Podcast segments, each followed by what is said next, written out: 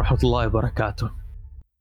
آه فراس، ما تحس أنك أنت جاي غريب كده على البودكاست بعد ما مشيت عنه واعتزلتنا بسبب اعتراضاتك على المنهج اللي بنقدمه في هاوس زوفي يعني؟ ايوه فجأة كذا حسيته كمحاضرة جامعة.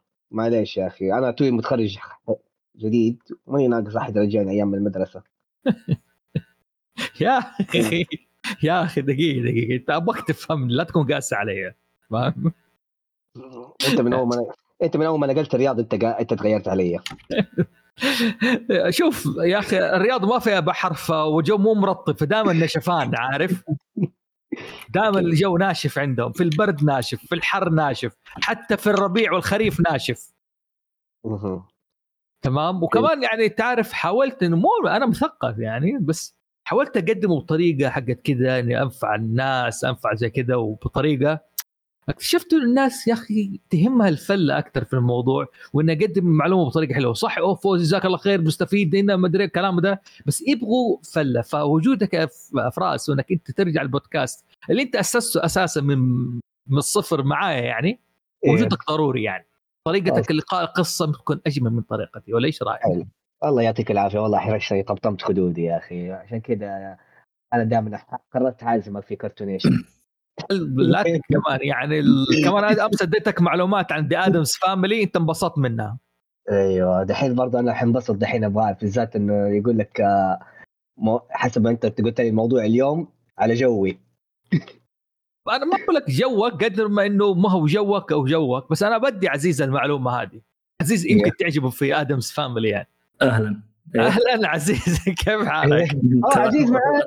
عزيز أي عزيز أي شوف، زي ما جاب زي ما جاب فراس آه يعني يخف الدم، أنا جاي أثقل الدم شوي تقريبا. إيه لازم، أنا أحتاج ودك تناكفني، تقولي ليش صارت زي كذا، ليش تقول كذا، عارف كيف؟ اللي يسأل السؤال وراه هدف، وما هو هدف ما نعرف في النهاية. في النهاية تطلع أنك أنت جبت هدف وأكدت المعلومة يعني. نعم. مرات السؤال ما يحتاج هدف يا أخي، بس okay. بس كذا بس كذا بس كذا يكون الرجل العاشر. يس شوف، هذا كان مثال يعني على الموضوع يعني. تقول لي آدمز فاميلي ايش هي؟ شفت البنت الصغيرة اللي مثلت في آدمز فاميلي اللي في الستينات؟ اي البنت الصغيرة وينزداي وينزداي ايوه اللي في الستينات. ايوه آه المرة كبرت وتطورت، تزوجت البورن ستار ما شاء الله. يا خوش معلومه يا. البنت كمان الممثل مو اللي في التسعينات، لا اللي في الستينات، اللي في الستينات يعني تزوجت احد من الحقبه الذهبيه يعني، ايام العز. راح الستينات ماتوا. ما علينا، بس كانت معلومه. طبعا في دحين اكيد واحد من بعيد ازعجناه، دخلنا جبناه من المباراه، متضايق هو نوعا ما، بس لازم وجوده مهم يعني، عارف كيف؟ هو دائما اللي يعطي الروح كذا في النهايه. اذا كان جبنا العيد و...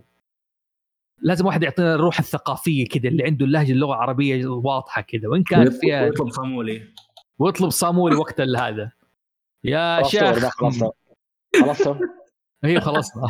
مساء الانوار، مساء العافيه، مساء الرضا.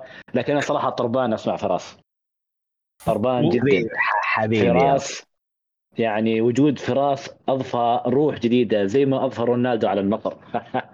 اللهم لا شماتة، اللهم لا شماتة. لكن عموما كيف الحال يا أخوان؟ طيبين الحمد لله. كيف الله بخير الحب. نتمنى إن شاء الله أنه ثلاثة وعشرين يكون عام، مو سنة، يكون عام خير. مع أنه صراحة مواريها يعني مواريها يعني نقول إن شاء الله، نتفائل. آه على الصعيد التقني عندنا ثورة الاي اي هذه اللي ما ما اعرف بتودينا وين. على صعيد الترفيه واضح انه سنه مشعلله، لكن في هاوس زوفي ان شاء الله نكون مشعللين برضه احنا باذن الله. والله شوف، نقول ان شاء الله. انا يعني حكون على ما حنزل حلقات يعني، احاول بشكل شهري، بحاول ان شاء الله انه نرجع عوده تكون لطيفه، بدون ما يكون فيها ضغط علينا، بدون ما الجمهور انسانه يعني. بس إن شاء الله نرجع نعم نكمل نعم. حلقات بشكل وتيرة واحدة. بس اللهم الفترة الأخيرة أنا مرضت وتعبت يعني، عشان كذا ما تشوف شر يعني، غير نقلت للرياض والنشفان اللي فيها مرضت بسبب الأكل يا ابن حلال. والله لازم تدخل تحت تحقيق أنت، مضبوط معانا ونشوفك ونضحك معاك. الحين لازم نحط الرياض، ما ودك تبدل معاه شوف دقيقه دقيقه بالعكس ترى انا انا مودي دحين ترى مره ممتاز ترى كويس يعني وانا جاي عندكم في استراحه واقعد اضحك ترى مودي خربان ترى اه افا دحين مودي تحسن وش قصدك بس اقول لك بنقول معلومه مهمه وخلاص المهم بوصل رساله المعلومه كمان على الملأ يعني واضح يا اخي اسمع مره تسمع انت قصص دقيقه يعني تسمع انه عزيز كان مشاكس ودحين صار عاقل يجيك احباط ولا ما يجيك احباط يا مرعي؟ ما كنت مشاكس دقيقه بعمل لك ميوت عشان لا تدافع عن نفسك ايوه خلي خلي خلي الطابق مستور خلنا نكمل إيه خلنا نكمل هذا خلنا خلنا ندخل في خلنا ندخل في في, في الإغريقة حلنا طيب طيب إن شاء الله حلقة اليوم عن الأساطير اليونانية آه القصص تبعها ونحاول نجيب أثرها على الثقافة الشعبية شوف اليونانيين يعني أثرهم واضح في كل مكان يعني. أثرهم واضح حتى على العرب شئنا أم أبينا حتى كان تأثير عكسي يعني احنا خالفناهم في اشياء وناقدناهم و... وفي ناس كملت على شغلهم وزي كذا في النهايه يعني لهم اثر كذا مجال الادب والخيال كان لهم يعني اثر ملموس في كل مكان لكن السبب في رايي ما زال وهذا اللي ما زلت مقتنع فيه اثرهم ملموس وهذا بسبب انه في ناس في العصر الحديث من في القرن التاسع عشر حتى من بدايته تبنوا فكرهم وقالوا احنا لازم نرجع لوصولنا وسحبوا كده على العرب والبابليين والفراعنة قالوا إحنا ما نغير اليونانيين وما نطلق إلا من خلالهم إيوه هم لأنهم مداخلة يعني بس لأن قول قول إيه هم الإغريق هم في نظرهم هم قمة أو هم بداية الحضارة الغربية أيوة بمعنى آخر في نظرهم هم بداية الحضارة أيوة هم بداية الحضارة الغربية وفي نظرهم هم بداية هم الحضارة صح م-م. يعني حتى في كم عالم زعلان مثلاً إنه ليش أفلاطون مثلا أصله إيش فينيقي يعني يقول لك يا أخي ما هي ضابطة كيف نحن نقول اليونانيين هم أصله فينا هذا هذا وفي ثغورث درس في مصر يا أخي في شيء غلط فهمت يعني ما عجبتهم الشغلة هذه ففعلا فهذا هو السبب نشرهم وهذا وهذا سبب انتشار وتأثر اليوناني بفترة أخيرة في العصر الحديث زي ما يقول طيب في برضو شيء ثاني ترى تأثيرهم تأثيرهم يعني أو خلنا نقول قصصهم الخيالية اللي أشبه بال اللي يسموها بالإنجليزي الفيري تيلز متعتها وسهولتها وخلنا نقول الخيال الجامح فيها الغير منطقي ترى ساعد على انتشارها بحيث أنه تبناها كل أعمال أدبية من بعدهم نادرا ما تلاقي رواية سواء كلاسيكية ولا حديثة إلا وتجيبش اسم من أسماء الأدب الإغريقي طبعا ما بتكلم عن الكوميك لأنها بحر أبغى أتكلم مثلا عن عن علم النفس أثروا عليه أثروا على الطب لكن أكثر ما أثروا ترى على الأدب يعني على سبيل المثال خلنا نقول مثلا المسرحيات المسرحيات اللي هي مثلا الشخصية الخيالية هذه فيها لازم تكون فيها اسم من أسماء الإغريق سواء كان زوس سواء كان هيدوس سواء كان القصص حق العذاب الخيالي حقهم زي مثلا اللي ياكل كبد ذاك شو اسمه راح عن بالي اللي اللي تاكل كبد بروميثيوس اي بروميثيوس عرفت كيف غير بروميثيوس ترى هو اللي اوحى الاشهر روايه في القرن الماضي او القرن قبل الماضي اللي هي حق ماريشيلي فرانكشتاين ايه ماريشيلي اساسا القصه مكتوب فيها اللي هي فرانكشتاين ولها عنوان فرعي اللي هو ايش مودرن بروميثيوس اوكي استوحتها منهم نعم كان الاستيحاء الاول لها منها كان بروميثيوس اللي هو بروميثيوس هو في في الادب الاغريقي اللي هو تمرد على على الزعماء والالهه اي تمرد عليهم انه حاول يسرق النار من المعبد وعذبه بعدين زوس لانه كان في صف البشر بالضبط فماريشيلي اخذتها بهذه الفكره وحورتها بقالب حديث آنذاك وطلعت بقصة فرانكشتاين اللي فرانكشتاين برضو لها دور كبير على الأدب من بعدها فهي سلسلة في النهاية مو هذا يعني هذه الإضافة واللي ذكرته فعلا يوضح لك قديش أثر فعشان إحنا من هذه الحلقة حنكمل قصصهم بإذن الله مكان ما توقفنا في الحلقة الماضية اللي كانت شهر سبتمبر يا أخوان لا تصيحوا علينا خلاص فاهم كيف كنا في شهر سبتمبر آه توقفنا إنه زوس خلاص هزم التايتنز واستقر له الحكم الآن آه استقر الحكم والآن بدأ الترتيب حق المهام الوجود. هذه معلومة دائما أذكرها، لاحظوا إنه الآلة في الأساطير الإغريقية الوجود عندهم أول شيء، ثم الآلهة رتبت أتت بعد الفوضى بعدت بعد زي كده. عشان كده دائما عندهم فكرة ولادة الآلهة وفكرة التجديد وفكرة الإشهاد. يعني وارجع قلت زي ما قلت دارك سولز برضو بيقدم لك نفس الفكرة، العالم موجود قديم. وبالمناسبة هذه يعني هذه الفكرة حتى فلسفيا مؤثر عليهم، بيقول هم الكون قديم ما له بداية ما له نهاية، وهذا عكس معتقدنا تماما نحن المسلمين. والفيزياء الحديثة بتقول ده شيء الكون له بداية. أتوقع حتى النورس الأساطير النورسية أيوة مو نفس الشيء. ما لسه ما عندي فكرة إنه هل هل الكون ده قديم، ما عندي فكرة. أيوة فراس تقول شيء؟ آه أيوة مبدئيا بال يعني نبدأ كذا سريع كذا تيزر لو حنسوي عن النورس، إنه بدأ بالتكوين من ناحية اللي هو العالم النار والعالم الثلج، وبدأ التكوين. وبعد ما صار الحرب حقهم بدأ أودين يوزع المهام في الخلق. حلو. حلو حنذكرها بعدين في وقتها إن شاء الله. فعموما جلس زوس الشيخ زوس، والآن يعني قرر إنه يرتب الوضع اللي عنده. فأول شيء هو تقاسم مع أخوانه اللي الكبار الحكم، هو أخذ السماء والأرض زوس، وأعطى البوسايدن البحر، هيديز أخذ الجحيم وعالم الموت، العالم السفلي أيوة زحمة الأرض وتحت. هذا في هستيا ذكرناها الحلقة الماضية ومرعي تكلم عنها. مين أخذ مرعي؟ مين هستيا؟ إيش صارت هستيا؟ أيوة هستيا بعد ما تقسمت، خلينا نقول تقسم الورث وصار كل شيء، صارت هي تبع المسؤولة عن موقد النار في جبل أولمبس.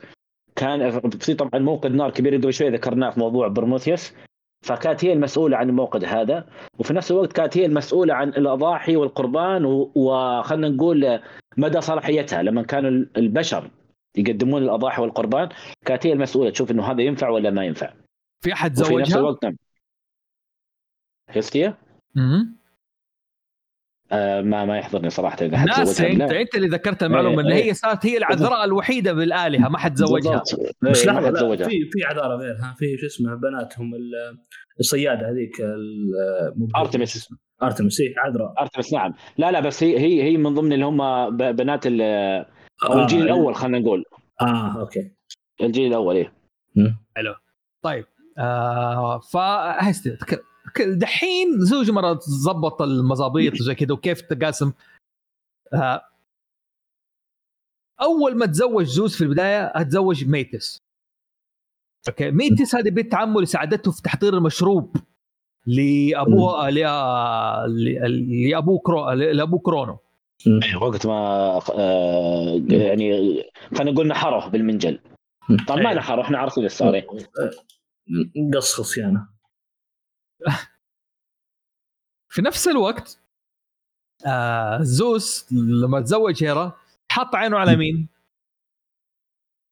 والله على كل الناس صراحة. لا لا اللي بعد زوس أو المشهورة زوجته المشهورة أنا يعني عارف إنه هو حط هيرا. هيرا أيوة هو لا هو هو تزوج ميتس وبعدين آه حط عينه زي ما قلت على هيرا.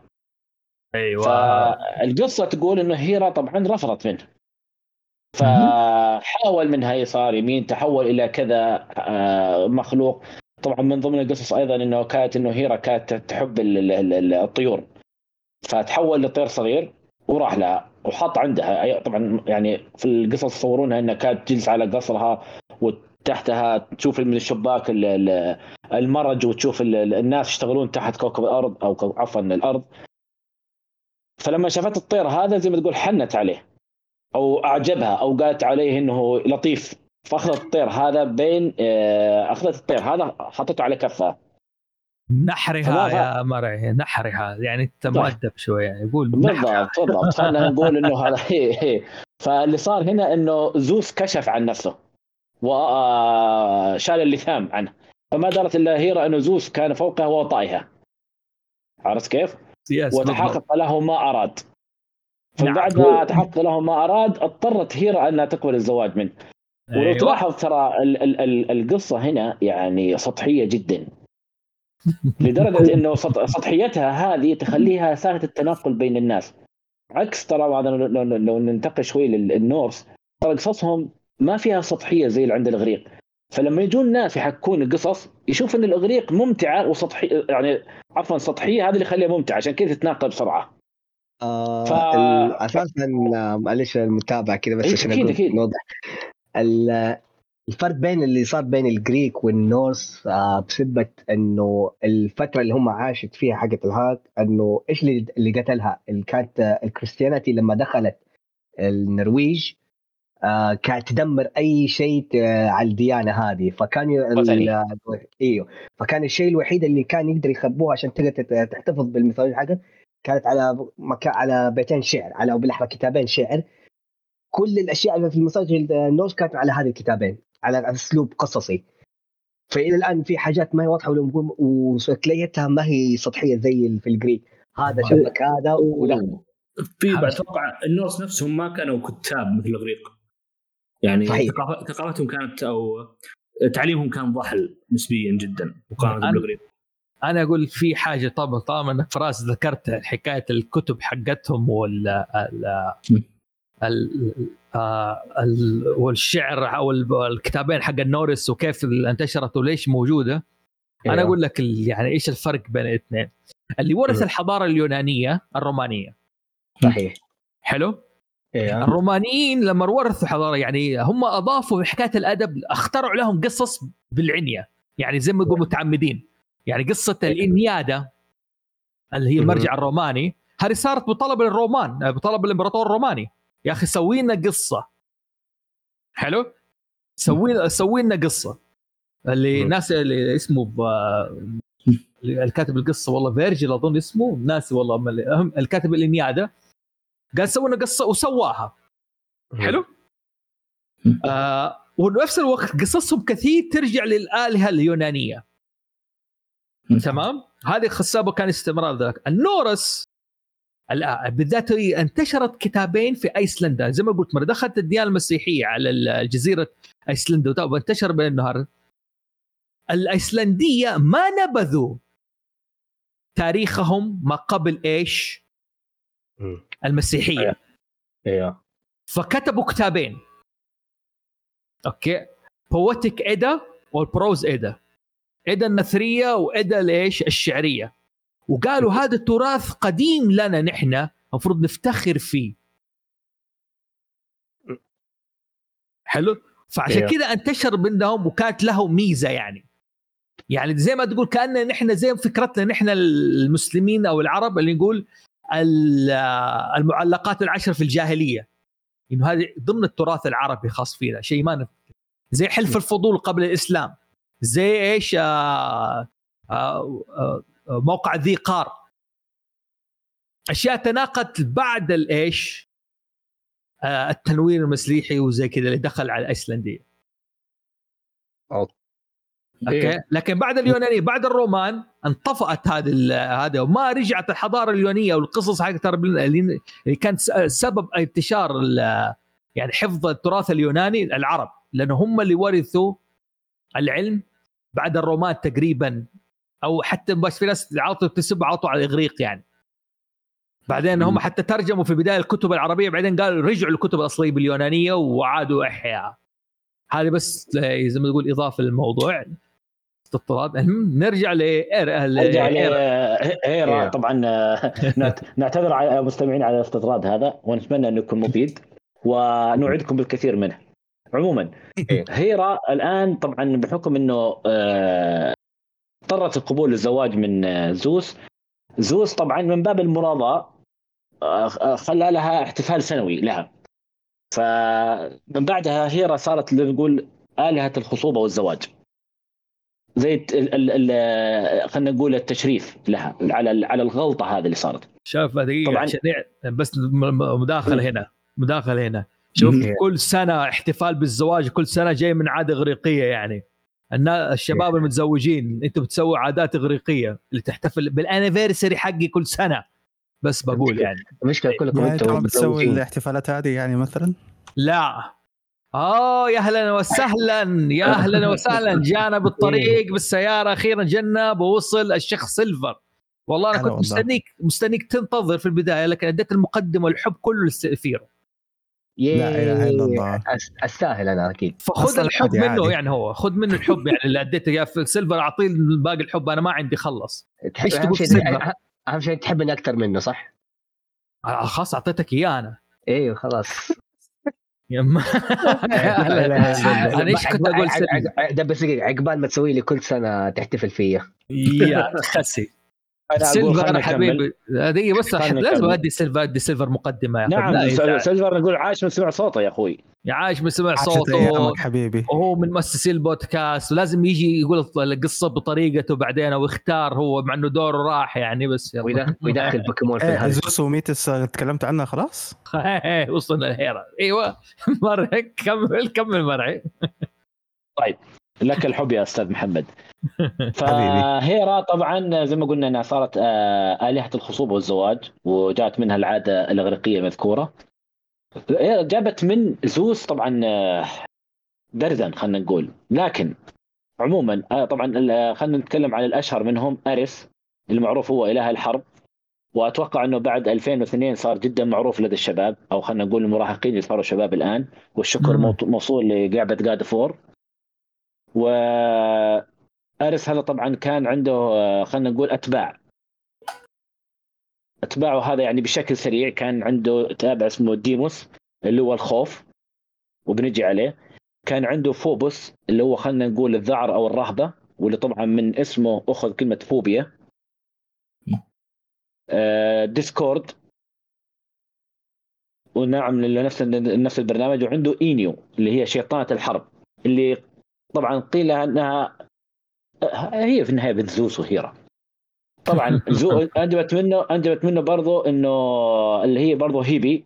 هيبي هذه كانت اللي هي آلهة الشباب والحيويه. طبعا هيبي كانت يعني خلينا نقول دائما صفروها على انها لعوب ويقال انا ما متاكد المعلومه هذه ممكن نبحث عنها انه جاء منها كلمه هيبز اللي في السبعينات الموضه انتشرت الهيبي. اوكي ممكن أيه. نعم اي لانه في النهايه هي كانت يعني كانت تمثل ايش الشباب والحيويه وكانت دائما تسقي الالهه مشروب معروف عندهم كان يسموه الامبروسا. طبعا زي خلينا نقول نوع من انواع الشراب. طبعا برضو شخص مشهور جدا كان اللي هو هيفستس الحداد. امم والحداد هذا طبعا ما في قصه اغريقيه الا كان يروحون لهذا الحداد يسوي لهم شيء لدرجه انه حتى واحدة من القصص تواترت عن صندوق بندورا أنه هو سوى لها المفتاح غير أنه هو اللي سوى الصندوق أساساً. هنتكلم ف... فيها إن شاء الله في الحلقة دي. نعم هذا مسكين صراحة وبدون أجر تخيل يعني. فهذا طبعاً كيف كيف كان زواج خلينا نقول زواج هيرا من زوس. ويبدو لي أنه زوس بعد ما تزوج هيرا وأنجب منها الأخوان هذول بدأ يندم. فعنده كثير من المغامرات اللي خلنا نقول الغرامية اللي نص قصة الإغريق تعود لها الاكتشافية لو سمحت. طيب تفضل يلا كمل. لا لا لا هو بس يعني كده المفروض تصحيح الموضوع عشان ما نظلم الرجال. شوف أول شيء هو لا حيوان زوس حيوان. ثاني شيء يعني معليش على الكلمة دي أنا حقولها بالحجازي عندنا معليش بالكلمة دي زوس معرص كده من الآخر وأنا آسف يعني. يعني ما هو بس ورط مع الزواج فيها في هيرا عشان قدام الآلهة يعني هي ذكية ولئيمة. طالما كسوت فيه حتعلن زواجي ولا سوي لك نكبة يعني. وهي أصلا حتى مزوجته نكبته يعني. طيب ولا هو هو, هو لعب. هو سؤال عندنا عندنا سؤال يلا. أي أي أسأل أسأل, أسأل الحين بالنسبة لنا حنا نشوف إنه يعني زوس تصرفاته غير لائقة ولكن عند الإغريق ما يعتبر هذا اوه والله رجال فحل كذا ولا شوف. يعني البيئات مختلفة اللي يقصده يعني. شوف أقول لك حاجة. أول حاجة آه الإغريق نفسهم يعني مجتمعهم مجتمعهم ترى في الوقت اللي بيجتمعهم الحياة الجنسية والهذا زي كده زي وضع الأمريكان دحين. لو أنت بتشوف زي كده من أي ناحية كيف وضع الأمريكان. لا الامريكان عندهم حزمين احمر وابيض اليمين واليسار ازرق. الازرق ازرق واهاي. الازرق هو اللي هو حق الديمقراطيه الديمقراطيين ويمثل نفس اثينا كان شعاره لونه ازرق والحكمه والحريه والاشياء هذه. السبارتاز او الحزب كان هو اللون الاحمر وكان دائما التنافس بينه وبين اثينا زي حزب اليمين. هذا احد اوجه الشبه مثلا. اوكي غير طريقه الجوري وغير طريقه اشياء كثيره يعني لو جيت. لكن اكبر في المجتمع الجنسي المجتمع اليوناني كان حب الرجل للرجل ده شيء عادي موجود يعني. حتى أفلاطون مرة يقول الحب الأفلاطوني الحب زي ما تقول النقي اللي بدون أي لا كلامه فاضي.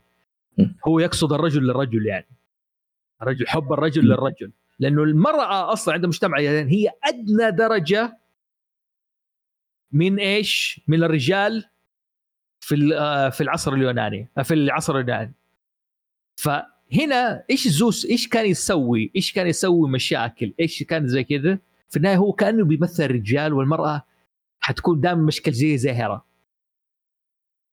فهمت آه الإجابة من السؤال يعني آه وصلت الفكرة. نعم أوكي يعني لو تعرف إنه في كم واحد جاي بيحاول يثبت المجتمع اليوناني إنه جاي عشان يقول نحن كان عادي ونحن زي اليونانيين كثير ترى.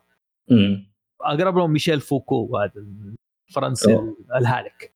هم أصلاً يعني مو بس إنهم يعني الأعمار كانت مختلفة هناك يعني اللي أو كيف أشرح أو كيف أقولها بطريقة لائقة يعني إنهم يعني ليست فقط الشذوذ أو ليس الشذوذ الحالي. ميلاد هيفستس ميلاد هيفستس ميلاد هيفستس أوكي دحين هيفستس مين يقدر يحكينا قصة ميلاده؟ هيفستس أوكي سيلفر هيفستس تقريبا شبهك في اللحية وزي كده كيف؟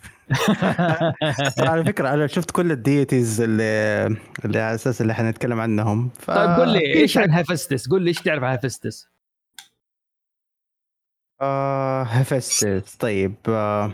سوري عشان أنا ما جهزت هيفستس بس دقيقة دقيقة جهزت إيش إيش تعرف عنه. أنا حكمل معاك قل لي تعرفه. مم. المشكلة أنا ملخبط هل هو هيفستس اللي هو الحداد؟ هو الحداد إيوه إيه هو الحداد هو الحداد. طيب أنا خبرتي في هيفستس صراحة كله جاي من البابل كارتشر. قول حلو أجل تمام أنا حقول قصة هيفستس وتعطينا أنت البابل كارتشر إيش رأيك ولا أنت تعطي بابل كارتشر وأنا أقول قصة هيفستس. روح أيوه. أنت البابل كارتشر يلا أبدأ. في البابل كارتشر إنه غصبوا واحدة من الآلهات من بنات زوس إنها تتزوجوا اللي هي أعتقد إذا ما كنت غلطان مو أفروديت إلا أفروديت أف... لا اللي هي الأفروديت أيوة أوكي صح صح مزبوط أفروديت يعني أكتر واحد شاكوش تزوج أكتر واحدة حلوة أيوة بالضبط وبطريقة إن أو وهي كانت بتخونه مع إله الحرب أريس و... واللي فهمته إنه هو كان عارف كان عارف لكن زي ما بيقولوا الراجل يلا لسه الكلمة برضو كلمة ما ينفع أنها تنقال برضو في بودكاست بس يعني عادي عادي قول أنا حسمح لك أقول إيوه إيش في ربطوف إيش في ربطوف حقيقة إيش تقول يا ولد مو مرة يعني لا لا يعني إنه إنه الراجل ما يعني يعني هو يعني زي ما تقول عارف وراضي وساكت قال إيش طيب أنا مزوج أحلى واحدة أكيد حي أكيد حتخونني مع أحد لكن في الأخير هي الكل يعني زي ما تقول العصمة لي برضو عليها. طيب أنا أقول لك لا هم للأسف يعني انفصلوا والقصة كده حاجة صارت شيء تاني. هو كيف عرف هيفستس أصلا؟ هيفستس قيل إنه هو الولد اللي جاء من الاغتصاب حق زوس حلو؟ أوكي أوكي وقيل إنه لا والله هو أصلا اتولد تحدي لزوس إنه أنا أقدر أخلف عيال من دونك وجبته بالفيض كده عارف كيف استفاض يعني خرج من عندها كده بدون أي شيء. سبحان الله أوكي هذا قصة هيفستس. في نفس الوقت هيفستس هو تزوج أفروديت في واحد من الآلهة مشاغب واللي هو فراس حيحكي قصته بعد شوية اللي هو هيرميس. هيرميس هو اللي كفشهم حلو كفش افروديتي ندخون تخون هيفستس مع أريس مزبوط حلو. فهيفستس اكلت معه برضو يعني عارف كيف يعني ما هالموضوع مو ظابط معاي بالطريقه هذه يعني. فايش سوى؟ اخترع شبكه من ذهب. اوكي حلو شبكه من ذهب. اول ما جاء في السرير طاحت عليهم الشبكه دي من ذهب الحديد وما قد يخرجوا. وراح أفر يعني راح هيفستس راح وجاب مع كل الآلهة ويقول شوفوا شوفوا الخونة. أوكي مين اللي تفشل من الموضوع؟ أريس. مين اللي كان عنده الموضوع عادي؟ أفروديت. أوكي بس باختصار يعني, يعني هذه القصة حقت أفروديت. لولا هيرميس يعني يعني اللي هو اللي كفش الهرجة دي. بس كده انفصلوا قيل انفصلوا قيل انه كملوا يعني قيلوا فعلا انه ايش انه لا خلاص طالما اني فضحتها هي تابت وعقلت وكلنا احنا اصلا يعني في حفلة فلة هنا في آه. جميل طيب آه. فانا بقول زي ما قلت البابل كاتش اللي انا جلست يعني اللي انا عارفه القصة حقته على اساس انجريد اوديسي وامورتال فينيكس يعني اكتر اكتر لعبتين مركزة على على الميثولوجي حق الجريك. ايش جاب قول لي ايش في ايش اللعبه اسمها قلت لي ايمورتال كريد اساسن كريد اوديسي ايوه ولعبه ايمورتال فينيكس رايزنج. ايمورتال فينيكس رايز ادينا سيبك من الحين من يوب زفت خلينا هذه اساسن هذه اللي قلتها الثانيه دي ايش فيها الثانيه يوب زفت ايوه ايوه الله يا اخي قول لي شفت فيهم يلا حنمشي عشان بس ايش اليوب هم ما زالوا يوب الزفت. ايوه ايش كانت اللي جابوا عن هيفستس فيها؟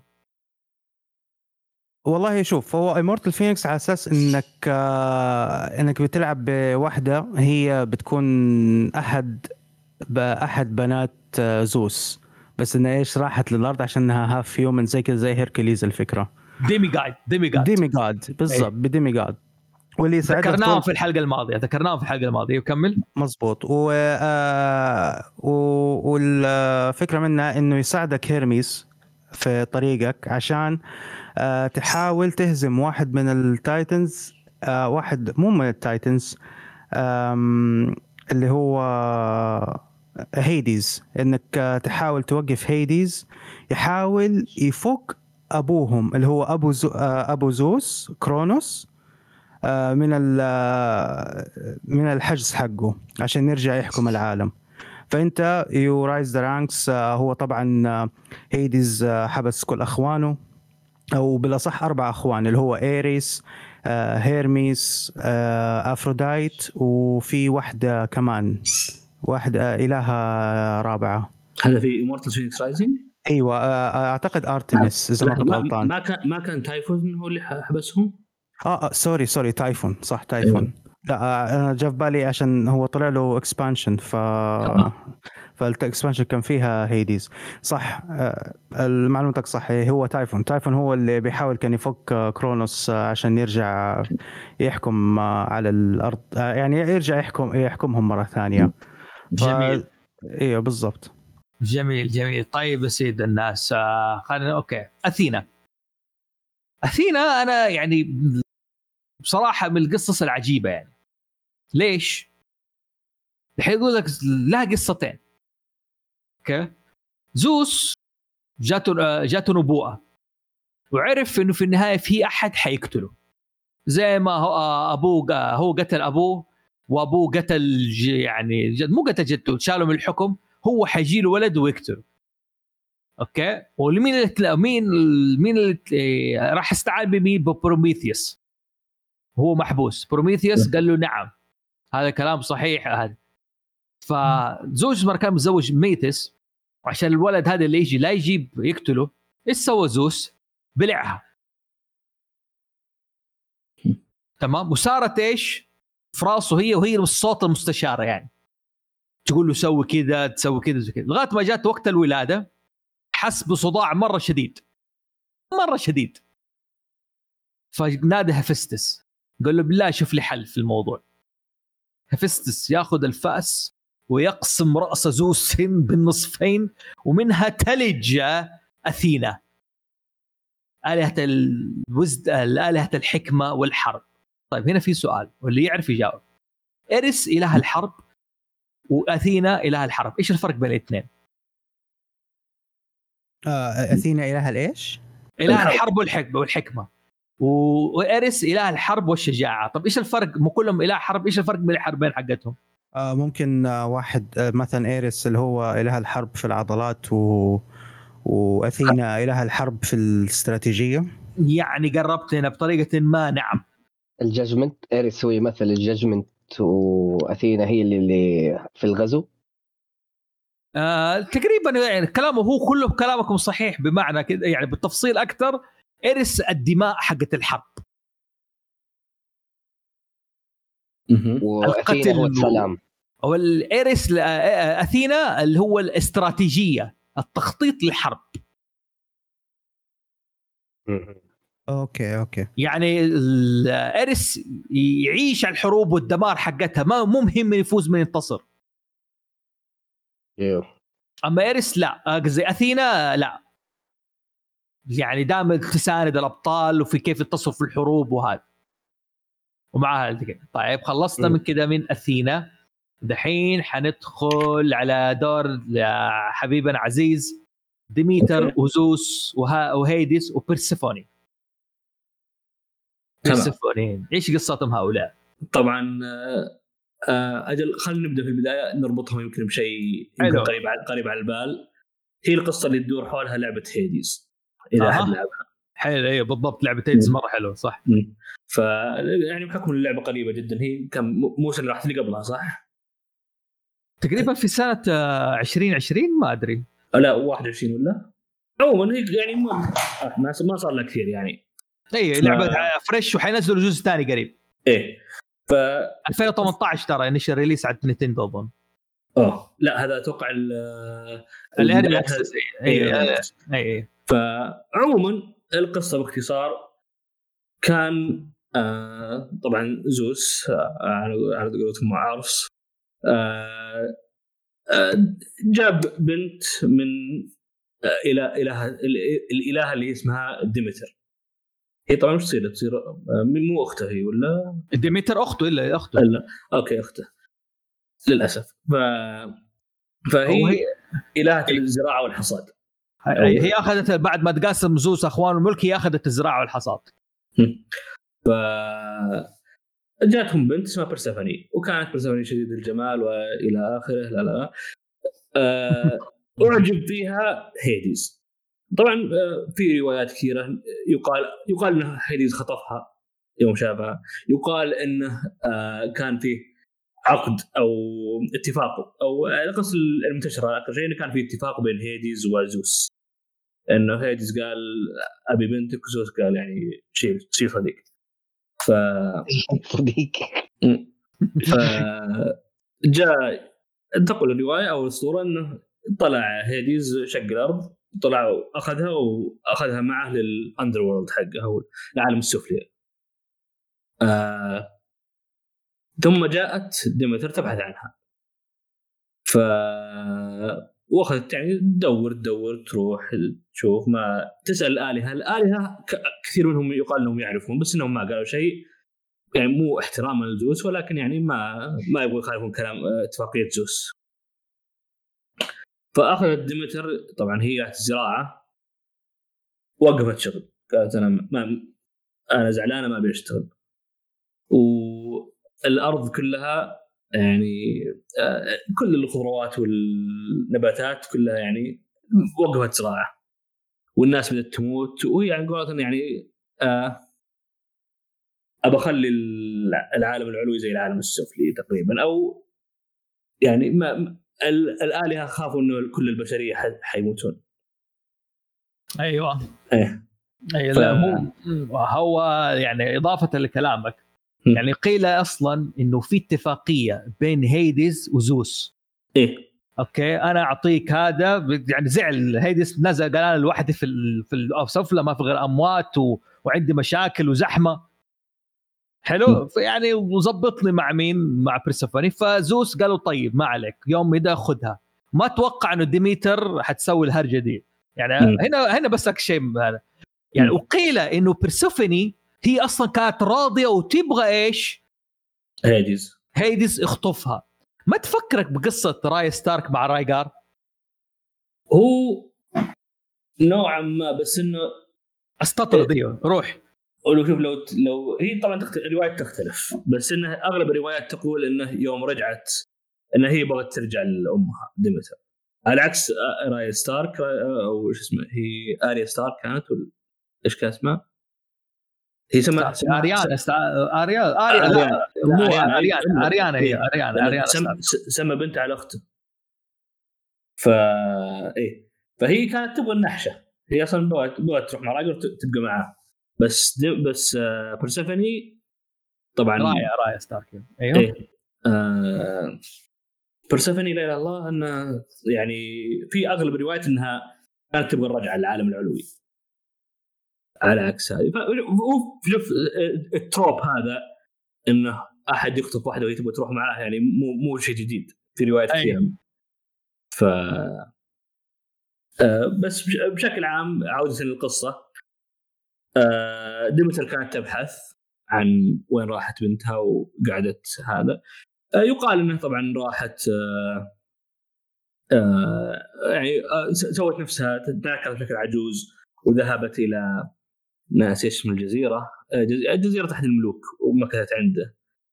آه وهو طبعا يوم اهتم فيها زي اللي مكافاه له كانت بتعطي ابنه او ابنها، وملك هي قاعد عند ملك ولا ملكه والله هنا ناسي، بس هي, هي كانت عند عند ملكه وملكه.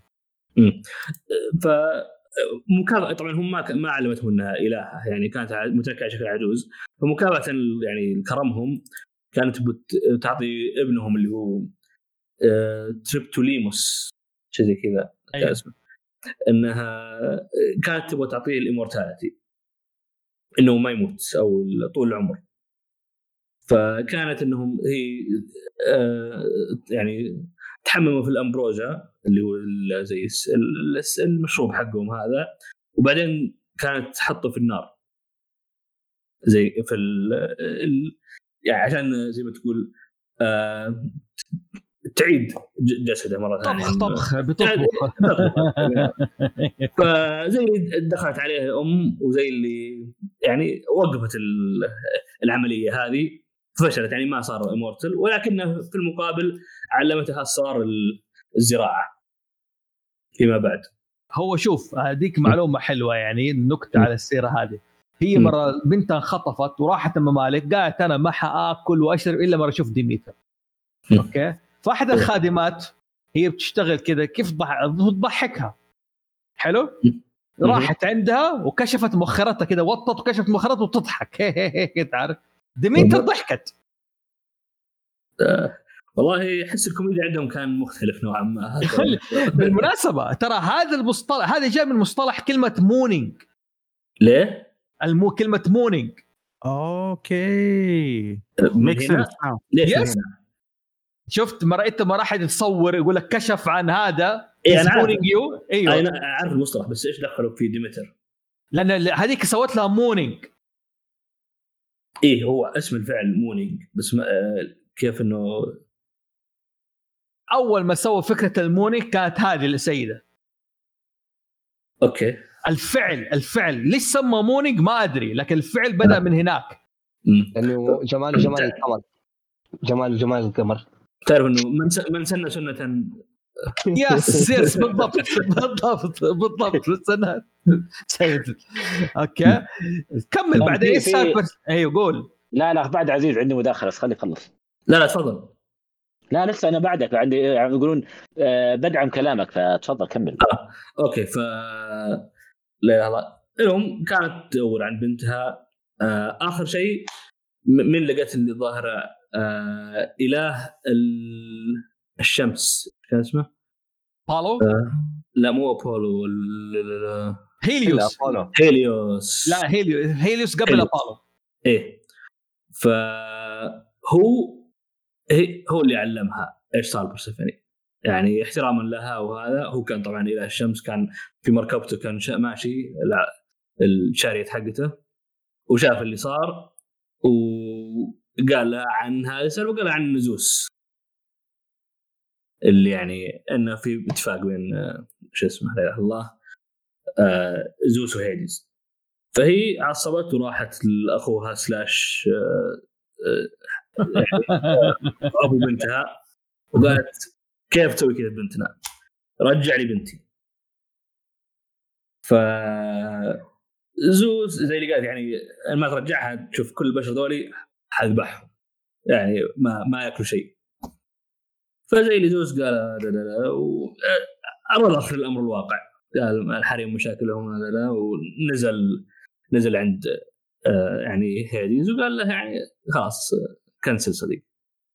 فقال قال ما عندي مشكلة بس إنه للأسف هي أكلت من رمان الأندرورلد وأنت إذا أكلت شيء من الأندرورلد ما تقدر تطلع. فصارت يعني مجبرة أنها على الأقل تبقى جزء من السنة، ناس يقولون نص سنة نص السنة، ناس يقولون ثلث السنة تبقى في الأندرورلد والباقي يعني تطلع فوق يعني ترجع لل... للأرض. شوف أنا أفضلها كده دائما في قصص اليونانية، أنا وقت ما تكون في مصادر مختلفة ولا شيء زي كده أحب أضبطها ليش؟ حسب الهوى وحسب ما أشوفها يكون أكثر متعة. أنا عندي هي ستة شهور ستة شهور ليش؟ عشان هي طبعا هي تمثل اللي هو الربيع والخريف والصيف والشتاء. مضبوط. يعني دحين الرياض برد، البرد الجحيمي هذا بسبب إنه بيرسيفوني نازل عند هذا بالمناسبة أديك يعني معلومة إيش لضرتنا نحن المسلمين البرد هذا أحد أنفاس إيش جهنم هذا كمسلمين. يس ما تعرف الحديث النبي صلى الله عليه وسلم سمح بالرجل انه انه اشتكت جهنم لله انه اكل بعضها وكذا فاعطانا فسين نفس في الشتاء ونفس في الصيف. والله ما ادري جديد على الحديث هذا ما لا لا روح روح ابحث عنه ما علينا. آه بس فهذه كانت انا اقول لك هي ستة شهور انه ربع انه اول ما تطلع يكون صيف، اول ما تيجي ربيع بعد يجي الصيف، بعد كذا وقت ما تنزل يبدا الخريف ويجي الشتاء، تطلع يجي الربيع ويجي الصيف زي كذا. فهي صارت إلهة الخريف إلهة الربيع. والله ايوه بيرسيفوني ايه جاد اوف جادس اوف سبرينج. يوه شوف انا ما كنت اعرف المعلومه دي وانا قارئ وباحث يعني. والنعم فعلا عزيز. مرعي كانت عندك مداخله. هو هو قبل المداخله هذا ترى يقودنا الى انه الغريق ترى فعلا ناس بسطاء.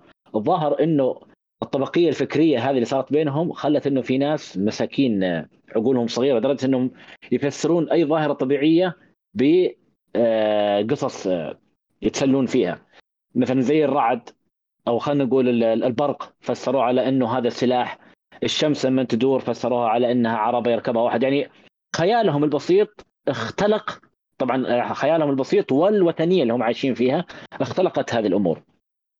وطبعا جو بعدين الشعراء وثبتوها ووصل المواضيع الموصل عليه. عموما هي نرجع لديميتري. ديميتري طبعا بالمناسبة ما كان زوس أول زواجها، هي تزوجت قبله. تزوجت ديمتر. واحد والله ديميتر عفوا إيه تزوجت قبل واحد بشري اسمه آه أيازيون أو شو ما أعرف صراحة أنطق الاسم آي إيه إس آي أو إن. فهي هذا طبعا كان في زواج وحضرته هي وشافت الشاب هذا واعجبت فيه. طبعا زوس ما اعجبه انها اعجبت فيه، فمن باب العناد في اخوها عرفت كيف تزوجت الرجال هذا اللي اسمه اي اي ايزيون اعتقد. فزوس طبعا قتل هذا الشخص، اعطاه حبة برق وذبحه، ثاندر بولت بالانجليزي. ما تفاهم مع مره ما طول ابدا. لكن لما مات كانت ديميتر كانت اوريدي حامل، يعني كانت حامل مسبقا خلاص، خلفت التوأم واحد قال له بلوتوس، هذا اللي كان صار اله الثروه بس زوس شال منه اللقب هذا، وواحد ثاني اسمه فيليملوس فيل هيلوميلوس ان شاء الله نطقي صحيح، وهذا كان اللي هو زي ما تقول كذا اله الحرث، وبرضه زوس زعل عليه وشال اللقب هذا منه. زوس كان يتعامل مع الألقاب كأنها علب شطة ما يخليها لحد هو يجمعها عنده واسطات. نعم ديميتر زعلت من هذا التصرف وراحت لشخص ثاني أو لحظة أخ ثاني لها اللي هو بوسايدن وتزوجته. اوف نعم، عرفت كيف؟ وطبعا اغرته، عرفت كيف؟ وطلبت منه بحكم انه هو سيد البحار، قالت تحول الى خيل بحري وخلف مني وانت على هيئة خيل بحري. طبعا خلف منها اثنين، دي سوبينا حورية، وشيء معروف دائما في البوب كلتشر او الثقافات الشعبية يسموه اريون اللي هو الخيل المتكلم. ممكن مر عليك عبد العزيز او غيره؟ اريون اريون اي ار اي او ان ايه، بس ما اذكر انه مر عليه. اذكر انه قريت عنه في كوميك او شيء زي كذا. فديمتري طبعا في الأخير رضخت لزوس وتزوجت زوس. هل هو زواج؟ بس لا لا تزوجته تزوجته تزوجته وصار صار طبعا هذا على على كلام القصص المتناقلة انه انه تزوجته وصارت الزوجة الرابعة لزوس. زوس تزوج قبلها ثلاثة اللي هي ميتس هيرا وميتس وهيرا، ايوه هذه الرابعة. فطبعا وخلفت منهم هذول الاثنين، في الثالثه ضايعه ما احنا عارفين من هي. اي ما ما انا انا عارف انه الثلاث ما ادري من او الثالثه ما ادري من، هذه الرابعه عموما. وخلفت منه بيرسيفوني اللي قلنا بشوي قصتها. حلو حلو حلو جميل جدا. طيب كده خلصنا قصه بيرسيفوني زي كده. طيب آه فرا قصدي قبل فراس، هلا تقدر تخش على قصه هيرميس؟ اخش لك على هيرميس. هذا فكرة هذا سوبرمان. ليش سوبرمان؟ غير انه هو موجود في اغلب القصص الجريك في المغامرات حقت الديمي جادز وهركليز واركليز وشرملطيز. ولد ولد ولد ايوه انت اللي خنجيبه يخفف يخف دم بس لا يتحمس يا اخي لا يتحمس كمل يعني يعني عارف كيف كان يقول ايش هرم استجي بالانجليزي تمشي لكن بالعربي لا كمل. ايوه آه، انت عارف انه آه هو ولد زوس ومايا اللي هي بنت آه التايتن اطلس. اوكي ايوه، ومايا حملت بهيرميس مدة الحمل كله يا أخي بصراحة مسكينة. كم؟ يوم يوم أوه يوم مستعجل كذا يعني, يعني الرجال طول حياته مستعجل. طيب لا يعني من صراحة بصراحة أشوف هيرميس البوب كولتشر مرة مهم يعني ديزني لعبة God of War حتى السياحات حقته حقت فلاش آه ما ما ما يعطوا حقه مره مره ما يعطوا. قول لي ليش؟ اول شيء المهام حقته هو يسمى God of Thief God of Trickster اللي هو يعتبر زي لوكي آه God of Messenger آه حتى God of آه اللي يستخدموا فيه في التجاره في التنقل في البحار يعني بتاع كل شيء ملتي تاسك. الرجال فعلا عبارة عن ملتي تاسك مظبوط. حتى إيه؟ في لعبة مورتال فينيكس آه يعني هو مو بس كان يساعدك كان يختفي وفجأة يجيك، كان سريع يعني كان كان جدا سريع. هو اللي يضبطك في في السنتر حقك عشان تسوي الابجريدز وكذا الاشياء. يا رجال حتى God of Eternity اتسمى شوف ما ترك حاجة. وبالمناسبة أضيفك هي العرب في عند اليونانيين نسبوا مرجع لهيرميس. كمل إيه نحن مخادعين. امم وغير كده هذا كله يمثل الذراع الذراع اليد اليمنى لزوس يعني هذا فعلا الوين الوين ما شفت زي ما قلنا لما تكلمنا عن زوس. الرجال هذا ما شاء الله يعني شغال لعيب فنان فحل بس طبعا كل فحل يحتاج وينج مان. مين الوينج مان حقه كان؟ صح اول اول خلينا نقول لكل بارني لازم فيه تد من هواي ميتش ماذا. هذا هيرميس. هيرميس يا اخي مره زوس انكشف من هيرا انه كان في احد القصص انه كان يخونها مع بحث من البنات. فزوس تورط مع الفجعه حولها البنت الملبي حول البنت لبقره حلو. قالت قالت آه عشان اصدق اهديني البقره هذه. طبعا اهدى لها وتورط اهدى لها البنت.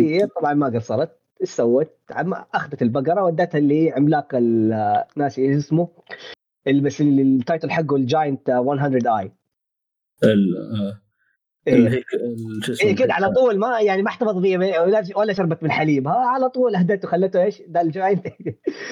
زوس ما عشان ما ينكشف قال لي هيرميس اسمع على المتورط الفعل آه جيب البقرة هذه من دي من هيرا من هيرا من هيرا شاف انه هذا هذا تمام. فيا ليت انه هو اخذ البقرة، لا قطع راس الجاينت هذا واخذ البقرة وانقذها.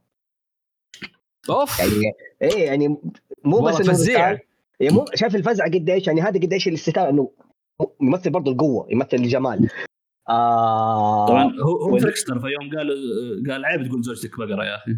إيه يا رجال أساسا تعرف من كثر هو تريكستر، هو تعرف لما أكمل لك على تاريخ ميلاده. آه طبعا تخلف كذا في كافر في يوم لسه هو لسه بيبي، قام من السرير حقه اللي هو الكرب اللي سمى من حقة أمه، وفراح لأب آه أبولو سرق أبقاره بقراته كذا. بدأ يضايقه هو أبولو أبولو كده ولا واخذ مو بس بقراته ومشى كده في الهاي والبحر وسوى تريكس وخلاهم يمشوا بالمقلوب عشان يبان كانهم هم رايحين لابالو مو كانهم راجعين تعرف. مع ذلك انكشف، ولا لما جاء حاصل قال قال له كيف تقول لي انا سرقت وانا بيبي؟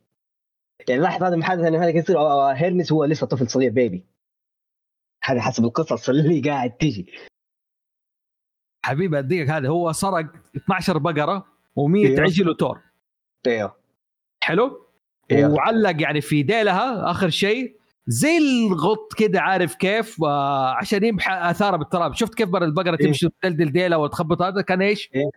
إنه هذا عشان يعني شفت الفيلم كرتون إيوه. لما نحط بقرة تخفي آثاره زي كده واحد يشي من ورا يخفي فهو إيوه. سوى زي كده حلو. وراح دبح له اثنين من البقر أوكي وقطعهم اثنا عشر شريحة يعني تقريبا يا. كان رجال حق برضه جزار قطع ستيك. لا لا لا البيبي كان البيبي جزار جزار البيبي ايه كان جزار نعم. هذا أول ما تولد سوى الأشياء هذه عارف كيف. راح شاف سلحفة حلو فتح بطنها وخرج منه إيش أمعائها أوكي وولدت القيثارة. ايوه هذه الآلة الموسيقية. أبولو كان ضايع كده دور على هذا عرف إنه إيش هو اللي صارك زي ما قلت أنت ايه. لكن مرة شاف القيثارة فقالوا أسمع خد الماشية دي كلها بس أعطيني إيش القيثارة دي اللي غني عليها حلو. وبسبب هذا الشيء ترى برضو كان يسمى يعني أخذ عليه النسب في الاختراعات، يعني إنه أي شيء بالجريك ما يسوي له الاختراعات يرمزوه لهيرميس. أوكي إيوه بسبب الجيتار وحتى الشعر وال يقول لأنه الحروف الألفابت طلعت بس هيرميس هو اللي سواها. شوف النصابين يا أخي على طول سرقة عين عينك. لا بس الفكرة إنه هيرميس يعني أغلب المعابد والتماثيل اللي قاعد تيجي كان يعني هيرميس إنه هو بعد زوس في ال حاجة الألفابت يعني توصل هو هو اخترع الألفابت يعني شوف على طول كيف مش هو إيش اليونانيين لا شك وكله ما في حد عالم يعني مو من قصة أسطورية يعني من قصة علمية وزي كده اللي صها أتعلموها من الفينيقيين حلو. يعني عندنا نحن شوف في الفينيقي اللي هو العربية ألف بيت جمل حلو هي اللي أبجد هوس هذه عارف كيف ألف بيت جاء عارف كيف جمل هم أخذت كيف هم أخذوها. وشوف الحروف أصلا إيش حقتهم ألفا بيتا ألف باء ألفا بيتا حلو. وبالمناسبة ما عندهم حرف العين فاستعاضوه بحرف الأو أوكي. أوكي يعني بس هم على طول سووا قصة ترى هيرميس هو اللي جاب لنا إياها مو الفينيقيين العرب يعني كم في الرياضة وإيش كمان يا رجال الكتم هو اللي نعيد إنه هو الرجال ده مالتي تاسك آه المهام مرة كانت كبيرة لأنه أظن في زواج زوس كان الجادز ما كان يبغى يسألوه لأنه هو فزوس ما قال لهم إنه أنتوا قال تعالوا احضروا زواجي قال لي هيرميس قول لهم للناس ان الجادز ان هم يحضروا زواجي. ترى دعما لكلام فراس ايه آه هيرميس كان مقرب جدا لزوس لدرجه انه كان هو هو هو, هو الرسول بين ال بين ال ال الآلهة وما بين حتى البشريين. يعني كمان كان بيرسل لأحد من البشريين أو أحد أبناء الضائعين زوس وهم كثير كان يرسل لهم من هيرميس. طبعا هيرميس فقط مو بس فقط ال ال المالتي تاسك أو المهام المتعددة اللي ذكرتها فراس، هو كان مربوط في شيئين، كان مربوط في اللي هو الخطابة، كان مبدع في الخطابة. يمكن هذا يفسر إنه يعني أعيد له اللي هو موضوع الأحرف اللي قلتها، وكان شاطر في الترجمة والتفسير والتأويل لدرجة إنه كان في اليونان القديمة المترجم الشاطر كان يسمون يطلقون عليه هيرمونيز هيرمونيوز كان يسمونه هيرمونيوز نسبة إلى هيرميس. وفي علم من علوم وعلم أيوة. علم التأويل، علم التأويل بالإنجليزي ترى اسمه الهرم الهرموني هرمونيتيك هرمونيتيكس طبعا نسبة أيوة. برضو إلى هيرميس إيه اللي هو علم الفلسفة والتأويل. أيوة. نعم نعم ال ال الأخ هذا كان ذو شأن مو بسيط. جميل. في لسه ما خلص ما خلص يا رجال. التماثيل اللي كانت تيجي في المعابد كانوا يعني دائما يحطون راس هيرميس هيرميس واحتراما له كانوا يحطوا ولي العهد حقه باينه بالحجم الحقيقي على قولته بما قيل له. يعني اذا الحجم الطبيعي باذنجان حيكون الثاني نص باذنجان، تعرف اليوناني كيف. طيب طيب طيب ترى من كثر من كثر من كثر ما كان يثق في زوس كان موضوع بندورا عشان تروح لإبيميثيوس ترى ما yeah. كان يثق بأي أحد لأنه عارف إنه مخطط بندورا كان أحد أهم المخططات اللي كان شغال عليه زوس لدرجة إنه فعلا يعني قصص كثيرة أحيكت حول هذا الشيء. فأعطى المهمة هذه إنه بندورا ما حد يوديها لإبيميثيوس إلا هيرميس نفسه. وطبعا هو اللي بيرسيس لما راح ل بيرسيس اللي هو في ال... لما راح لجرايا كان هو الشخص اللي دله عليها. طبعا تدخل في قصص ال... شو اسمه الحرب حرب ترو... تروادة وكان له قصة مع أخيل وراح له في الخيمة. طبعا هو اللي ودى أخيل الخيمة بعد في أحد القصص إنه أخيل ضاع من ال... ما عرف رجع الخيمة فهو اللي وداه.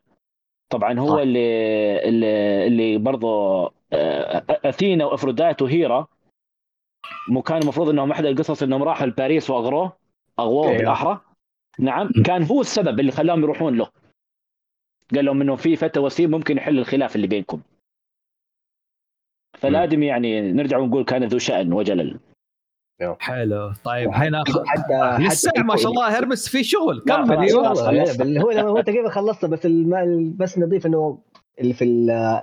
نرجع انه الثقافات الشعبيه مره قصرت في حقه انه مو بس سرعه قوه. يعني لو قارن يعني لو حنحط كل اللي نعرفه عن فلاش مثلا اللي هو برضه كان يعني ايحاءات عليها آه ما يوصل لقوه آه هيرميس. يعني مو بس بالسرعه في القوه وبالجمال وي وده فلاش شبهه صح يشبه هيرميس دوب استوعبت حتى فلاش الاول آه جيجريك جيجريك التصميم حقه كيف جاي من الصوره اللي اتنشت من الجريك القبعه اللي فيها جناحين ايوه وما شاء الله حتى يقال انه سمعه هيرميس دخلت في ثقافات الثانية. يقول لك على حسب كلام اليونانيين يعني لو في وجد في إيجبت والرومانيين برضو استوحوا منه واخذوا اسمه بس غيروا اسمه من هيرميس لميركوري. الرومانيين الرومانيين الرومانيين الرومانيين ايوه هو على سالفة المصريين هذا نجي بعد شوي في عند تايفود. اوكي يلا وبس كده خلصنا توتة توتة قصة الحتوتة. اوكي حلو مرعي ادينا أبولو وأرتميس.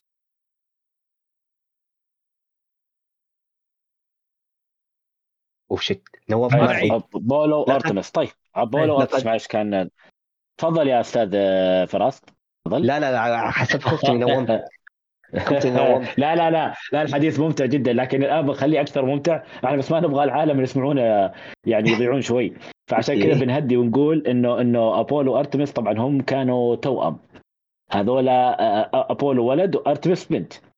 أه ولاحظ ترى أبولو وأرتميس من الأسماء اللي حظيت بانتشار واسع بسبب الثقافات الشعبية. طبعا أبولو الآن هو اسم مركبة فضائية ولا اسم برنامج فضائي يا عبد العزيز؟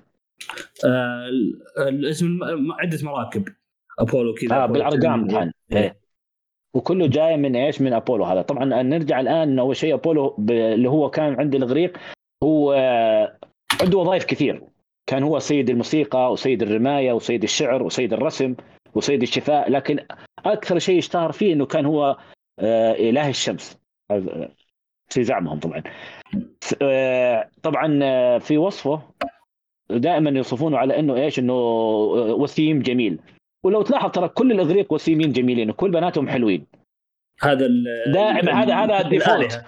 اي هذا الديفولت دائما، ما عاد ما عاد هيفستس مسكين. اي بالضبط، هذا هو هذا الذكاء حقهم.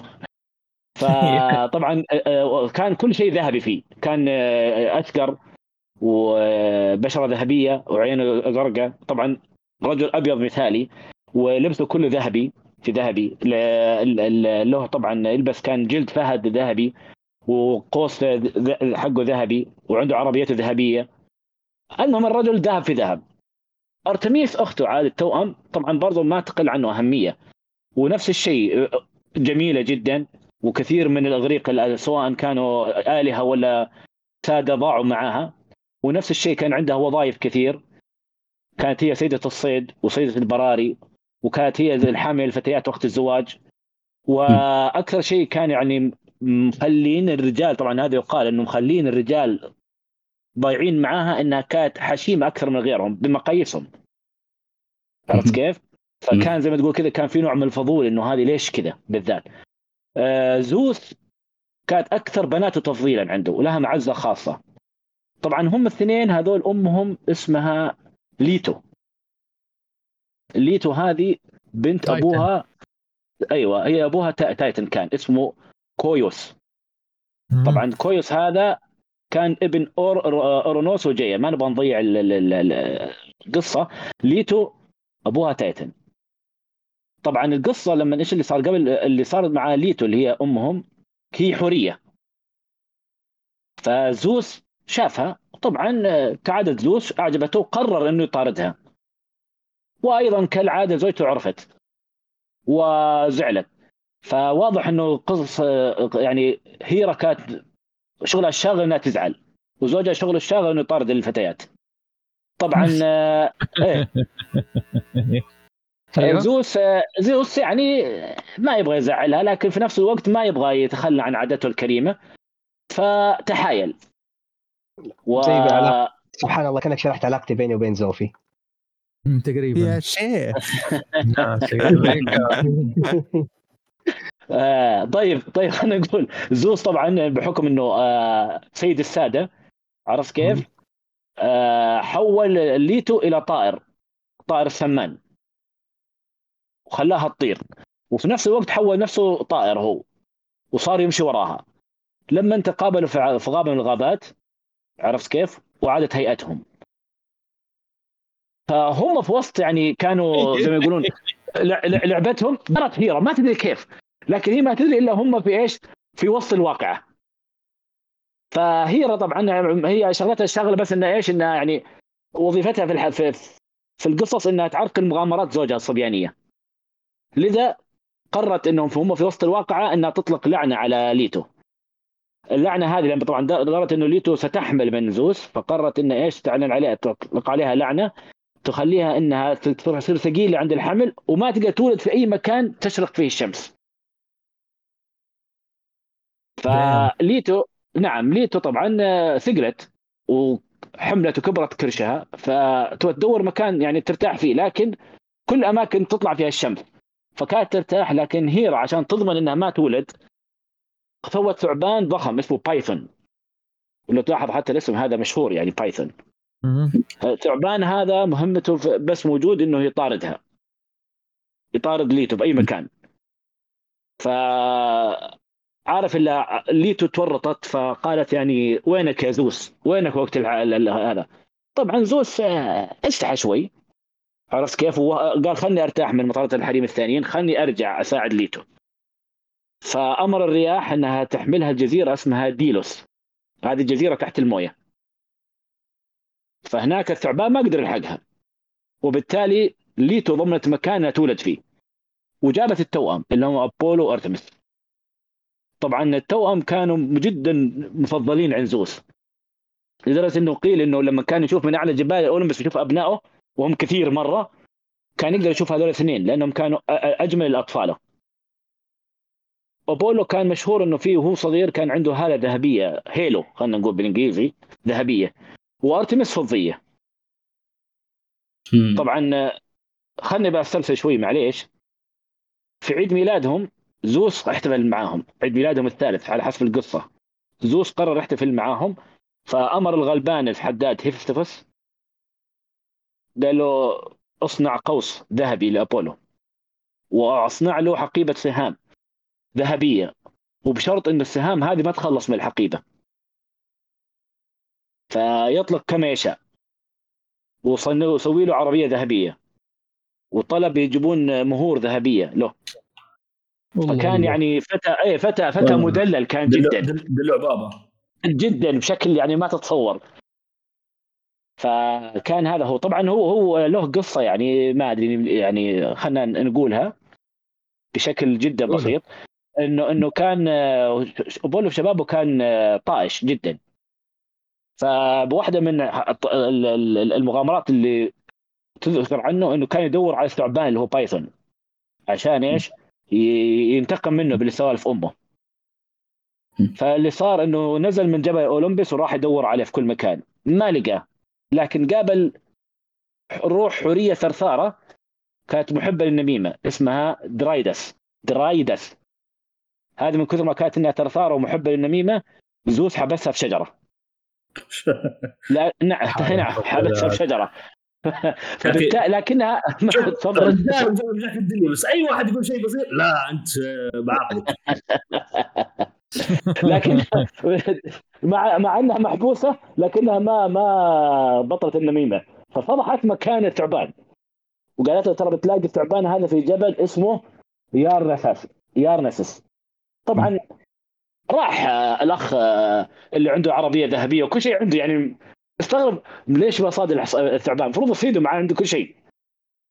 فشاف الثعبان واطلق عليه سهم، الثعبان هرب، فتتبع اثار الدماء. لما نوصل منطقه اسمها دلفي دلفي تمام، وهناك كان في كهف، فشاف الثعبان في الكهف مثخن بالجراحه خلينا نقول، فمات ما دخل الكهف.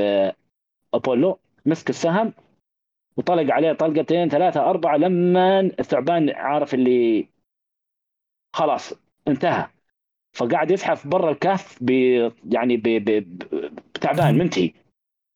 فأبولو ما تتحرك من مكانه، لكن طلع فوق عفوا أبولو ما ما تراجع ولا خاف من الثعبان، أخذ مكان عالي وطلق على الثعبان طلقتين ثلاثة ثانية، لما مات الثعبان فسلخ جلده واحتفظ في إيش؟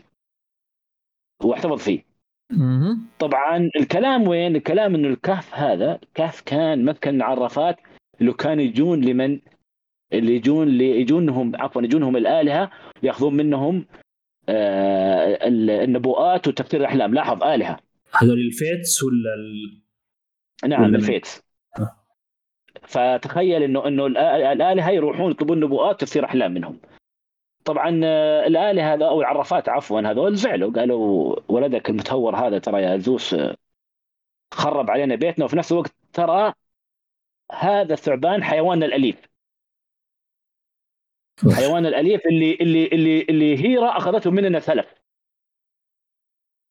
طبعا زوس من باب إنه يراضيهم قال لهم خلاص إكراما لكم بسمي بسوي دورة ألعاب أولمبية، أو خلنا نقول شبه أولمبية، في منطقة اسمها دلفي، ونسميها آه. تكريما للثعبان اسمها بايثون الدورة دي. فعندنا الآن الأولمبيك تصير الألعاب، وبعدها بسنتين تصير دورة بايثون. طبعا بايثون هذه لها قصص كثير في الأساطير الإغريقية، أبولو قصصه كثير قصصه كثير طبعا يمكن يعني ما في مجال لذكرها، لكنه واحد من أكثر الأسماء اللي ذكر في الثقافات الشعبية وذكر في زي ما ذكرنا قبل شوي في الفضاء. أتوقع فيه برضه في الكوميك مذكورة. لا عبد العزيز كثير أبولو إيه؟ والله شوف هو أصلا فيه عادة التاريخ نفسهم كلهم يطلعون في يعني آه وندر وومن من وين طلعت؟ هي من آه ابنة زوس في بعض الروايات. فكل آلة التاريخ يطلعون بشكل أو بآخر كأشكالهم في الكوميكس، حتى في مارفل يعني يطلعون ك يعني زي ما إلا يعني زي ما ثور هذا هركليز وفي شخصيات ثانية كلهم موجودين يعني في ال... ما كل شيء سيلفر. لا لا ما أنا عندي آه. إضافة بعدين بس يعني شيء في العالم الحقيقي بس. طيب تفضل تفضل خلاص نحن أنا أتوقع إنه ما عاد في شيء نقدر نضيفه على بولو، في كثير لكن يمكن هذه خلنا نقول الأشهر. ولو تلاحظ ترى القصة نفسها أي نعم إنها هزلية خلنا نقول وسطحية، لكنها لما تق... لما تسمعها وتقراها تراها ممتعة الحق قال، يعني تحس فيها روح المغامرة. تفضل يا محمد. لا أنا بس أنا بس كنت بس أضيف إنه أنا بتكلم عن أرتميس اللي هي التوأم حق أبولو. يعني أول شيء هي معروفة بأنه بس إنها هي الإله الصيد وإله العفاف وإله الولادة. ما ما كان يعني الولادة حس إن خاش غلط بينهم. آه. مرة برشت بشكل غلط مرة. والله هي هي في في في برشة كده غريبة فيها. لا و... تلاحظ ما بديت قلت ترى الولادة والفيتريتي ترى لقيت إنه كثير من الجاز ماخذين للتايتل هذا. كل واحد عنده نية لطيف. كمل كمل كمل سيلفر. لا يعني لا ما عندي كلام كثير عنها بالضبط، لكن في حاجة أنا لاحظتها لما سافرت لتركيا يعني في ديسمبر. طبعا ما ما سعفني إن أقدر أزور كل المناطق التاريخية اللي عندهم، ما شاء الله الدولة فيها أشياء كثير تاريخية. ف فكان في هناك حديقة اسمها ميني تورك اللي تبين لك جميع المعالم الموجودة في تركيا. فلاحظت لما زرت هناك حاطين معالم يونانية إغريقية م. فقاعد أقول ليش حاطينها؟ لما أجي أقرأ إيش هي دي المعالم لقيت إنه بحكم إن المناطق هذه موجودة يعني في جنوب من جنوب جنوب غرب وغرب تركيا، ففي معالم يونانية إغريقية كثيرة. منها كان في اللي هو معبد أرتميس معبد أرتميس اللي هو كان يعتبر من عجائب الدنيا السبعة. معبد أرتميس من عجائب الدنيا السبعة ولا ولا مع من عجائب تركيا؟ من عجائب لا مو من عجائب تركيا، من عجائب الدنيا السبعة كان معبد أرتميس آه عشان اتبنى تقريبا سنة خمسمائة وخمسين قبل الميلاد، وما يعرفوا هل هو انهد أو آه طاح ولا ما ما هم عارفين إيش اللي صار فيه سنة مئتين واثنين وستين ميلادي. و واللي أنا لاحظته كمان إنه في ال... طبعا هو الآن خلاص ما في إلا شوية عواميد موجودة هناك، هي موجودة في منطقة قريبة من مدينة سلجوق في منطقة إزمير كان اسمها المدينة إفسس، هم اللي بنوا فيها المعبد. لكن حاطين جزء من التمثال أو أو يعني التمثال حقها. المشكلة هذا بي جي ثلاثة عشر البودكاست ولا لا؟ بس لا حلال فراس خربها كمل. أيوة المهم التمثال حقها إن جايبينها هي وما شاء الله تبارك الله يعني عندك عشرين خمسة وعشرين أو ستة وعشرين ثدي طالع منهم. إيه ما شاء الله لا تسأل كيف عارف. يا يا يا كمل إيوة إيوة خلي كمل في المرعب. يا اخي ما ينفع يعني ما ينفع اسافر الاماكن هذه بدوني. المهم المهم بس انه آه بس انه بشكل عام يعني ما شاء الله الثقافه اليونانيه مو بس في البوب كلتشر يعني امتدت لاماكن جدا كثيره، وطبعا بحكم انه آه تركيا من الدول اللي تحب تحافظ على التاريخ فحافظت بكل شيء. منها عندهم مكتبة سيلفيوس اللي هو كان برضو في مدينة إفسس، هذه جزء منها يعني لسه موجود كبير. آه عندك كمان آه آه مسرح اسبندوس، هذه موجوده في قريبه من مدينه انطاليا. مسرح ما باين انه مسرح يوناني، وهذا هذا الشيء موجود الى الان. شوف هو النفوذ اليوناني كل ما يحيط بالابيض المتوسط، فهمت قصدي؟ لا تنسى يعني في اشياء دائما يعني تركيا بالذات منطقه عبور كل الحضارات. الفرس دخلوا على طريق اليونان عن طريق تركيا، عن طريق تركيا اليونانيين، والاسكندر دخل عبر ايش؟ دخل الشرق الاوسط عبر تركيا. حلو. الرومان كذلك دخل عبر تركيا البداية، فمنطقة عبور كذا. فتركيا فعلا في حضارات كثيرة وفيها أثر لأشياء كثيرة جدا، بالذات اللي هو بحر الفسفور. يعني كثير من القصص اللي هي دحين بتضم تركيا، بس إنه كثير من القصص وال في الحضارات الإغريقية يعني تبدأ وتنتهي هناك، والجزر اللي بينهم. جيسون والصوف الذهبي، جيسون أند أرجوناتس، يقول لك وقت ما دخلوا العالم الغريب دخلوا على طريق مضيق البوسفور وراحوا المنطقة هذيك. فتركيا يعني هي فيها فيها معالم كثير من ايش من ال من ال الحضارة اليونانية وحتى الثقافة. طيب خلصنا من أبولو دحين وندخل على داينايسس. في أحد في عنده فكرة عن داينايسس؟ ما هو إله الخمر والفرشة اللي تولد مرتين. اي هو تولد مرتين بس. داينايسس يعني ترى انا كنت مستهين بقصته لغايه ما عرفت انه آه هو كان ديمي جاد وبعدين تحول لآله بالكامل. اوكي حلو. يعني قصته جدا عجيبه. آه داينايسس يعني ال... كان يعني يعني هو السبب نشأة المسارح في اليونان وولادة اول ممثل مسرحي ثيسيوس. حلو. هذه كيف كل العادات دي، المسرح ولبس القناع، كيف هذا كله جاء؟ داينايسس آه ولادته يعني هو يسمى المولود مرتين. ليش؟ زوس يعني والله طفشنا يعني فعلا فعلا ما في يعني فعليا فعليا يقول لك هو اللي ينطبق عليه المثل ده. لو شاف حجر على شكل مدري برضه حيسوي فيه شيء يعني. ما ما حد يقول على شكل شيء، ما خليه اعطوا حجر بس. اوكي على قولك يعني حجر يعني ما في يعني فعلا ما. حب واحدة اسمها سيميلي. حلو. سيميلي هذه كانت أحد يعني أحد بنات الملوك، أنا من متأكد هي زوجة ملك ولا ابنة ملك، ماني متأكد بالضبط، بس غالبا غالبا في القصة اللي أنا نقول زوجة ملك. وكان كل يوم يروح لها على شكل هيئة رجل بشري، ومن كتر حبه لها قال لها في إذا عندك أي طلب تبغي أنا حقق لك إياه أي طلب. فقالت له قالت له طيب فقال فقالت له طيب. فهيرا كالعادة برضو عرفت انه هو حب واحدة اسمها سيميلي، فتنكرت على شكل ايش خادمة ربتها اسمها بيوري. ايش بقى صارت تسوي؟ صارت تنشر اشاعات بين النساء انها هي تحب واحد فلاح. اوكي. فهي راحت بتشتكي لبيوري، تقول لها أنا شوف إيش يقول عني مدري. قال لها أنت بتتأكد إنه هو مين؟ أطلبي منه إنه وريكي يوريكي شكله الحقيقي. شوفي أطلب إنه ترى تريه على هيئته الحقيقية. فصدقت خبر، ولما تقابلت كالعادة طلبت من هذا الطلب. فزوس رفض، قال لا يعني ما أقدر أوريك كذا، هي اللي أصرت عليه.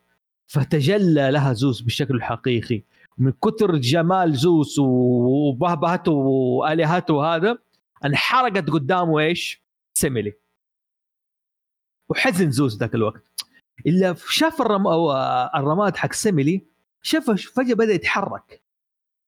اللي حركه اللي طلع مين ايش؟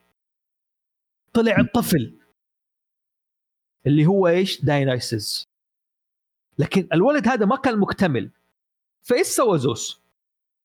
راح شق فخذه، تمام، ودخل داينايسس فيه وربطه على أساس إنه يكمل باقي الشهور الولادة في رجل زوس. يا ساتر. والله يعني يس يس يعني عارف زوس يعني حتى يعني اظن فيلم ارنولد شوارزنيجر تعرف فيلم ارنولد شوارزنيجر حق اللي يحمل يس ايوه يعني ما الظاهر في الفكره هذه يعني عشان كذا رحمة زوس يقول لك قلب الامومه فيه اه نعم والله حمل في ديونيسوس حلم في أثينا ما المهم اتولد الداينايسس وخرج كده كامل إله وهذا لكن ما حيقدر ايش يربي اوكي ما حيقدر ما حد يقدر يربي لانه هي راح تقعد له الولد هذا حتجننه فاخذ راح كلم احد اخوات سيميلي وقال لها سيميلي يعني هي سيميلي سيميلي بالفرنسي سيميلي قلت له هذا الطفل أباك تربيه آه لكن في نفس الوقت خليه يلبس لبس أنثوي ذا فيرست دراك كوين يا بس هو كان جميل مو كروس دريسنج لا لا يعني حلو ف وفعلا عاش في حضن الآدمية دي وهيرا ما تدري عنه لكن هيرا يوم من الأيام عرفت فراح اتحطت عليه لعنة وخلته مجنون فراح هو هيمان هو مجنون راح الغابة وتعرف هناك على مين على الفونز ولا الساتير أو إيش اسمه مو الساتير الشيخ الستران أيوة اللي هو الستران اللي هم اللي من فوق الساتير بالإنجليزي الساتير اللي هم ال اللي زي زي النص عنز من تحت ونص فوق بالنسبه لي ايوه ايوه ايوه بالضبط الساترن قصدك لا لا الساتير الساتير ايوه هم حلو مم. ف نشأ الطفل هناك في الغابه وتعرف على الساتير وتعرف على الخمر وتعلم الشيطان من الساتير ام اوكي فبدا مو ناقصهم هم يعني ما ايه أقول مو ناقصهم لا لا هم مو ناقصهم أصلا يعني هذا بس أتعلم الخمر وبدأ يجوب العالم كله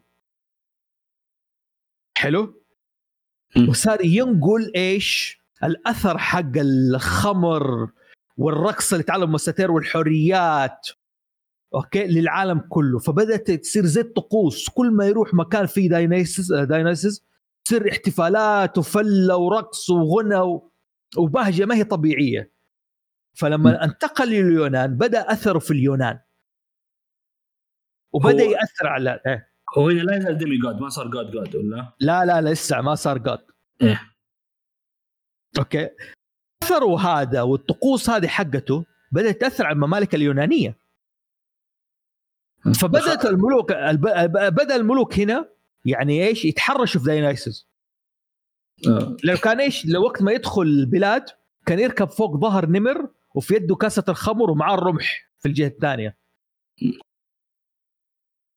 فكان يعني يعيش يعني فعلا عايش ملك وهو ملك وتأثيره كان مرة إيش هذا فراح حاول يتحرش بملك الملك ده جاته لعنة وشاف حنش ومدري راح قطع واكتشف إنه قطع حاجة تانية يعني أفهموها يعني ما قلت حنش آه. ولا ثعبان يعني صار في العارف كيف لعنة عارف كيف وتعرف على زوجة مين على شفت ايش اسمه ثيسيوس اريادني اظن اريادني ثيسيوس ثيسيوس اللي قتل المينيتور ثيسيوس ايوه ثيسيوس اي ثيسيوس آه وكان متعرف على واحدة على اساس انه يتزوجها المفروض اريادني اظن اسمها فاهم كيف فماني متأكد مين يعني اسمها ما علينا و... وفعلا قالت له أنا خطط عليك تخليك تسيطر على اليونان والملوك يتحرر أي واحد يسوي فيك وفعلا بدأ يدخل في كل مكان في اليونان يعمل ثورة يعمل ثورة ما في أي أحد حاول ملك يوناني يسيطر هذا ما حد قادر يراقب عليه يسيطر عليه يعني لغاية ما إيش يعني آه... اللهم صل على محمد يعني راح حتى جزر وصل القراصنة حاولوا يقتلوه أوكي لكن المجاديف هذه تحولت لحيات وتحولت لحياة وكانت على وشك تقتل القراصنة. فداينايسس برضو الآن بعد ما سيطر على اليونان وعلى قوة اليونان وصار متحكم فيه من تحت زي ما تقول الطاولة بالخمر بالحفلات وهذا، قرر إيش يسوي؟ قال أنا لازم أروح أجيب أمي. هذا مين؟ داينايسس. إيه قال لازم أنا أروح أجيب مين؟ والدتي. هم. فعلا فراح يسوى نزل الجحيم. أوكي و يعني وطلب من هيدز ودخل بالحفل حقته ومحتفل زي كده. هيدز قال أقول لك فكني خد أمك واطلع معه. فعلا يعني لغاية عايش زي ما تقول حياة كاملة، يعني مو إنه فجأة مات فجأة قتل. فراح أخذ وراح أمه شافته هو ملك وطلع الهيفن وصار أحد إيش الملوك حقون إيش آه الأولمبيين. وبكذا يكونوا اكتملوا إيش القصص الملوك حق داينايسس حق الأولمبيين. في أحد عنده أي فكرة أو إضافة على داينايسس؟ إضافة يعرف على... على الكلام اللي قلته يعني؟ أه لا والله ما ما في بالي شيء. شوف داينايسس حتى أثر الأدبي المسرح اليوناني كله هو بدايته هذا كله إيش احتفال بداينايسس. وترى أنا اختصرت كثير من قصته عشان الوقت، ولا ولا قصته ترى جدا ممتعة. يعني الأثر الملوك اللي سووا فيه كل ملك. أنا ذكرت قصة الملك ده على استطراد ده اللي قطع الحنش. يعني الحنش الحنش حقه. طيب دحين زوس بعد ما كون مملكته وكون آه صار عنده آلهة كفاية يحكموا مع الأرض وهذا، أحتاج إنه يعبد. فهنا إيش طلب؟ طلب من بروميثيوس. عزيز تعرف قصة بروميثيوس والآلهة؟ بروميثيوس احنا تكلمنا عن المحاضرة اللي راحت يوم الحلقة اللي ما احنا محاضرة الحلقة الحلقة الحلقة الحلقة اللي راحت يوم لله الله إنه هو كان مع التايتنز ولكنها وق... أو كان هو من التايتنز ولكن وقف مع زوس، وكان هو يرى المستقبل أو يستطيع تنبؤ بالمستقبل. هي ولا ولا غلطان؟ لا صح، كان عنده بعد نظر يعني. إيه على عكس أخوه اللي كان عنده اللي هو قصر نظر أو إيه أو يعني واحد كان يشوف المستقبل واحد كان يشوف الماضي ولا شيء ذي يعني لهم. لا لا لا هو ذاك بروميثيوس اللي بعيد النظر وبروميثيوس بروميثيوس قصير النظر. امم ف إنه بروميثيوس هو كان من التايتنز وهو اللي وقف هو وقف مع لا الله مع الجودز ضد التايتنز. آه ايضا في روايه ثانيه انه او في قصه ثانيه وقف ايضا مع البشر ضد الالهه بحيث انه هو سرق منهم سرق من الالهه اللي هم النار. آه النار واعطاها البشر. هذه كنايه يعني اللي سرق لهم العلم نوعا ما. شوف شوف انا ديك القصه هي مطوله شويه عشان ايش؟ لانه فيها لخبطه. اوكي يعني فيها لخبطه فيها لخبطه بالذات في الروايات القصص. انه القصه تقول انه زوس اول شيء انه الاجيال حقت البشر لهم اكثر من جيل، اكثر من ايش؟ من عهد وعصر زي كده. يقول لك الجيل الاول كان عصر كرونوس. ايه اوكي كرونوس خلق البشر لكن كانوا ارواح زي الاطفال بس ياكلوا ويشربوا ويموتوا ويدخلوا الجنه. ما كان لهم دور اي دور. وهنا بالمناسبه اللي يتابع ماتريكس الجزء الاول ايه اوكي لما كان التكت... هذا سميث يكلم مورفيوس بيقول له أيوه. انكم انتم البشر متعودين على ايش؟ هذا سوينا لكم اول ماتريكس كانت هيفن كانت جنة لكن انتم ما قدرتوا تتحملوها الا تسووا مشاكل. هذا انعكاس لموضوع ايش؟ انه هذا الجولدن ايج حق البشر. حلو. هنا يقول لك جال بعد كده في مع زوس بدا السيلفر ايج وصار اول خلق لايش؟ للبشر. اضيف حاجه يا زوفي يعني قصص هيرميس اللي ذكرت أن يقول لك البشر لما جاءت خلقوا آه لما كان يبغى يتحطل لهم الذكاء توزع بالتساوي مع انه من هيرميس، انه قال للتيل انتليجنت، لكن آه يقول لك انه الذكاء جاء من هيرميس للبشر، هو اللي اعطانا العقل بالضبط. ايوه انا ايش بالضبط. ايوه كمل كمل. ايوه المضحك انه يقول لك انه ما حط انه على كل شيء حيكون بالتساوي، يقول لك لانه في ناس القصار لقوا انه القصار حيكونوا اذكياء لانه حجم العقل اكبر من حجمه المتوقع، والطوال حيكونوا اغبياء لانه العقل ما يوصل للجسم كامل. ايش رايك؟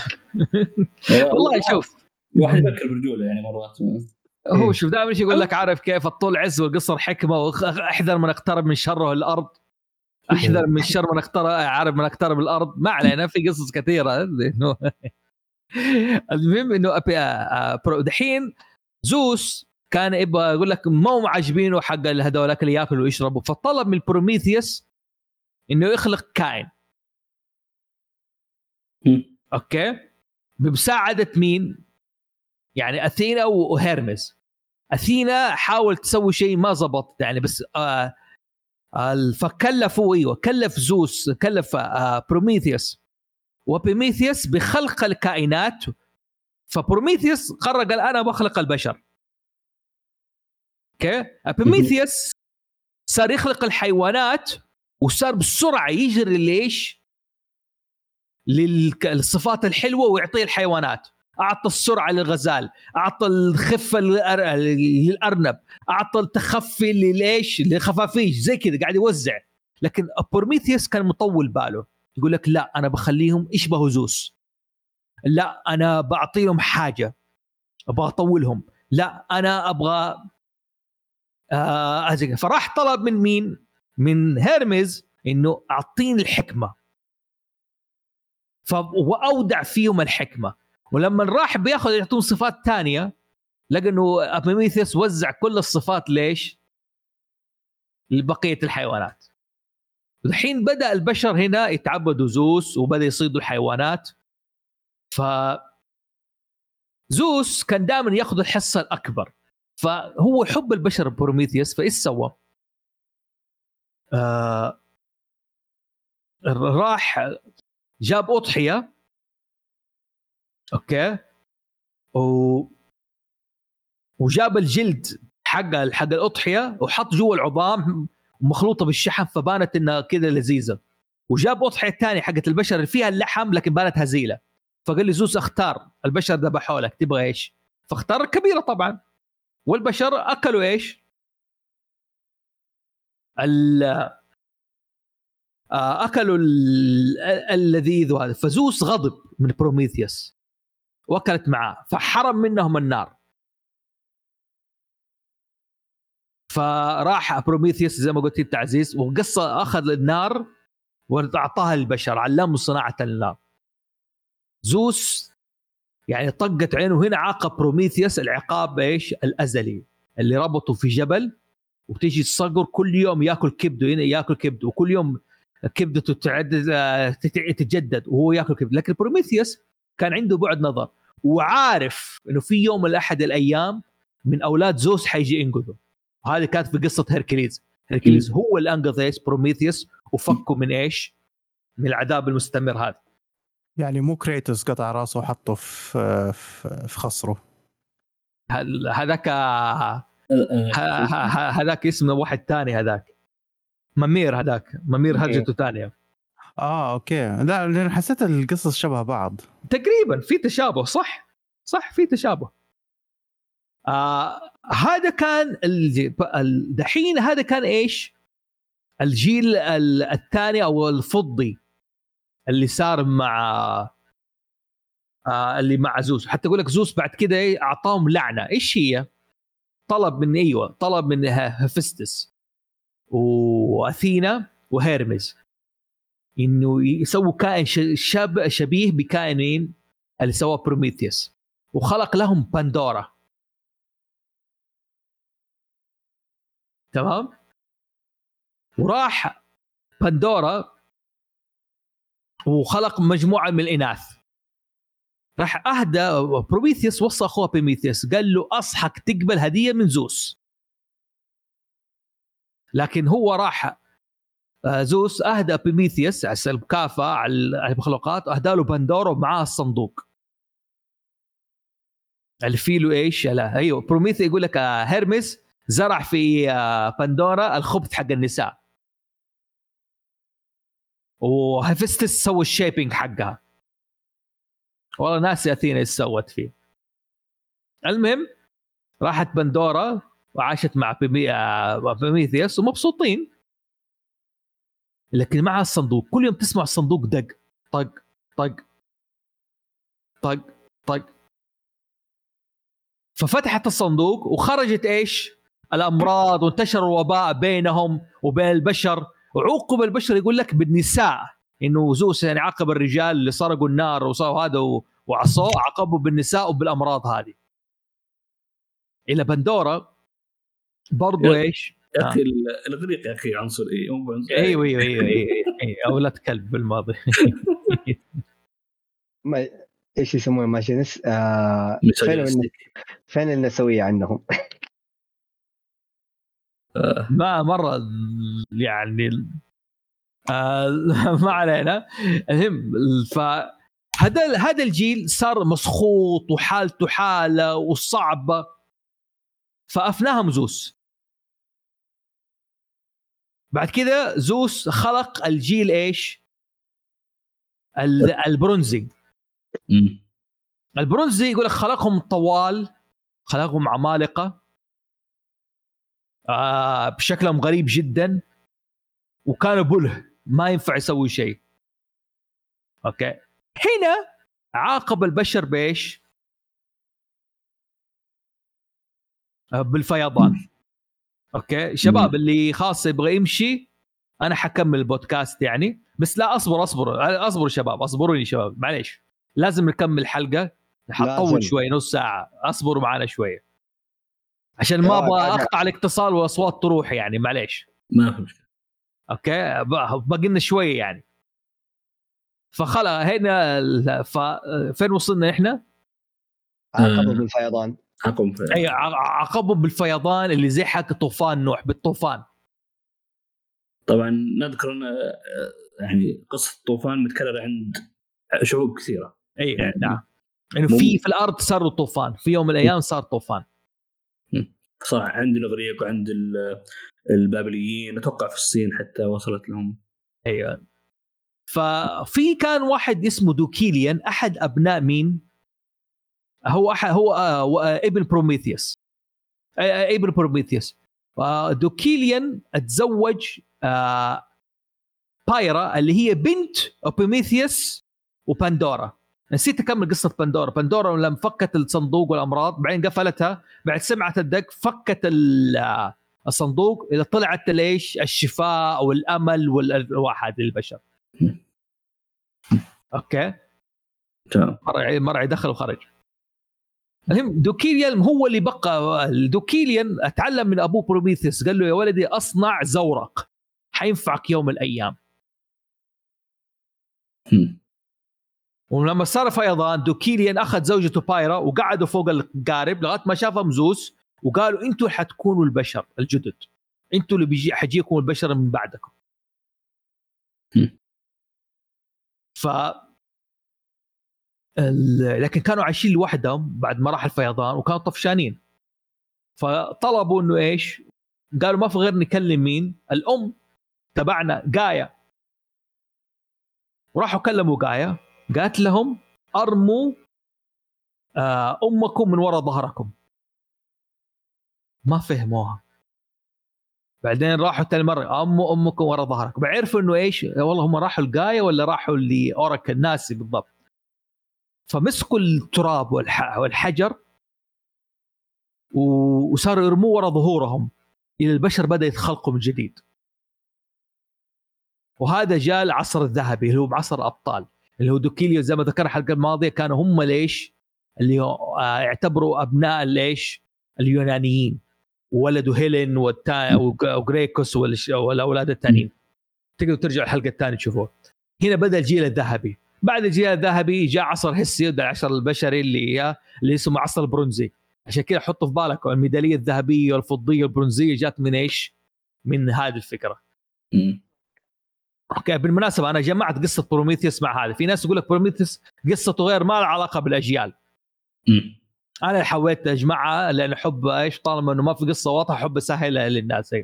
المهم هذه قصة البشر، خلاص باقي الجزء الاخير من القصة هنا اللي هو آخر فقرة بعد ما زوس استقر وصار عنده بشر يعبدوه وجيل ذهبي فيه أبطال. قاية ما نسيت الموضوع، فاكرة تقول حبست أولادي الآن م. أنا جايك الآن وبنتقم. فأرسلت مين؟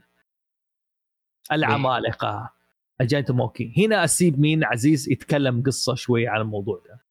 آه والله المشكلة الجيج الجيجانتوماكي هي طبعا حنتكلم المحا... الحلقة اللي راحت عن التيتانوماكي اللي حرب زيوس مع التايتان. هنا غايا اللي أم التايتنز أيضا، طبعا أيضا أم الجودز، يعني زي ما ذكرت أنها حقة أو لا زالت شايلة في قلبها، ف خلقت أو ولدت الجاينتس. الجاينتس كانوا يعني عددهم كبير، توقع أربعة وعشرين ولا برضه والله الناس في الحلقة الماضية ذكرناها بالتفصيل. عددهم كبيرة وكان في حرب عملاقة بينهم، بين الجادز والتايتنز بين والجاينتس. في بادئ الأمر كانوا الجادز خسرانين إذا ما كنت غلطان، هم يعني ما كانوا يقدرون، ضرباتهم القوية دي ما كانت تأثر عليهم. ولكن هيرا جتها نبوءة إنه فيه شخص بني آدم حيقلب الموازين. هذا الشخص يمشي على ولابس زي فروة الأسد، وما في إلا شخص واحد يعني هم عارفينه زي كذا اللي هو هركليز. طبعاً هي ما تحب هركليز لأنه تعرفون كيف ولد هركليز. آه يعني في في بودكاست كورتينيشن حقت هركليز ذكرناها بالكامل القصة. امم فجاء هركليز وانقلبت الموازين واستطاعوا الآلهة يعني إنهم طبعاً ما حق قصة ككوميك يعني إنه أوه فلان ضرب فلان وهذا جاء من فازوا الآلهة بالأخير واستطاعوا إنهم يغلبون الجاينتس. هذا ملخص القصة تقدر. أيوة بس برضو قاية ما قدر تنسى الموضوع. مم. قالت والله ليش لا آه يعني ما قالت والله تخس يعني ما قالت أنا قالت لا أجيب زوس الأرض. مم. فأطلقت سراح مين؟ تايفوس هو أو تايفون. خلق التايفون أو يعني ولدته ولا؟ لا ولدته من أول. من زمان هو من. من زمان من زمان. آه. عارف كيف بزمان من تزوجت مع تارتاروس اللي هو الداندر وورلد. أي أي أوكي تارتاروس اللي هو اللي المكان اللي يحكمه هاديس. هاديس الكائن ده عشان نعرف وصفه يعني جناحات تنين، راس شيطان، أيادي تتحول لثعابين، أصابع الثعابين فعلا تايف. عشان كده المرض التيفوئيد أوكي سموه بناء على تايفوس. كتر ما هو مزعج ومخيف ايش يسوي، وسموا الإعصار الكبير ده تايفون بناء عليه. امم لما لو انه فعليا او التايفون اصلا كان يطلع في آسيا، فيقال ان تايفون كانت بدايتها آآ آآ اللي هي كلمة صينية ما ادري ايش معناها، رياح شديدة، بعدين قالوا انه او يقال انه معناها الطوفان، من كلمة الطوفان، بعدين يوم وصلت الاغريق قالوا ربطوها بتا... اللي هو تايفون. ممكن ممكن يعني كل شيء جائز صح. آه، تايفون الآن لما بدأ وأطلق راح على جبل أولمبس أوكي فعليا فعليا فعليا كل الآلهة يقول لك خافوا وهربوا. ما بقيت معاه إلا أثينا وهركليز، البقية كلهم فقعوا على مصر. أوكي وبدأت الحرب. أم الدنيا أم الدنيا ايوه على ام الدنيا اوكي وكلهم ايش هربوا على مصر بكبثيه. فيقول لك هنا بدات الملحمه اللي صارت بين زوس وتايفون. يقول لك يعني كثر المضارب اللي صارت فيهم زي المصارعه، عارف امسكوا من اذنه واقلبوا وسوسه. يقول لك يعني حتى انه تايفون سوى زوس سوفليكس ما عارف كيف وقلبه لغايه ما وصل جسمه لمصر. يعني اوكي فهذا اللي سواه تايفون عارف. ففعلا وبدت الحرب ومساعده هركليز واثينا اوكي قدروا قدروا انتصروا على ايش على تايفون. بس هو النقطه يوم راحوا مصر يق... طبعا قالوا الاغريق او انه يوم راحوا مصر انه زو... آ... آ... زوس واثينا كلهم طبعا تحولوا حيوانات يوم راحوا. فابولو تحول الصقر، هيرميس تحول الى الطير اللي هو الابيس، أريس سمكة، وأرتميس كانت قطة، وديونيسوس عنز.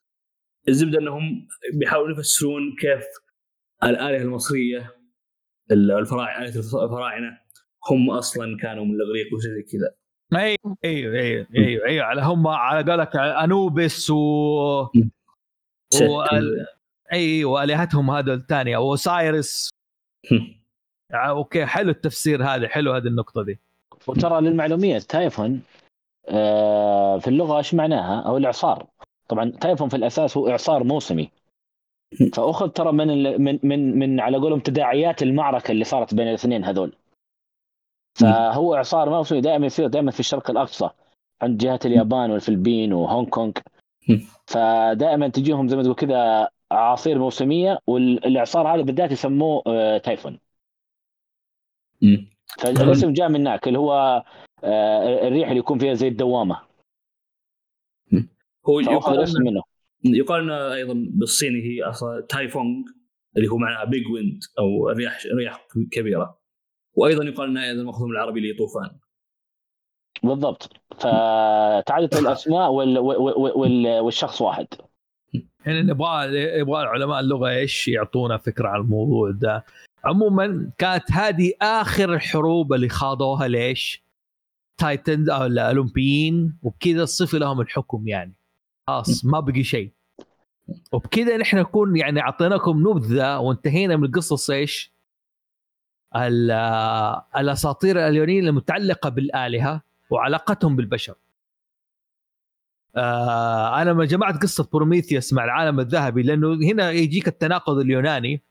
فنفس اللي روى قصة بروميثيوس مع خلق البشر هو مين؟ هسيد. وهسيد فهو نفسه خلق في كتاب الأشغال والأيام قصة إيش؟ الأجيال الأربع حقلت إيش؟ حق البشر العصر الذهبي والفضي. هذا في كلام مرة مهم هنا.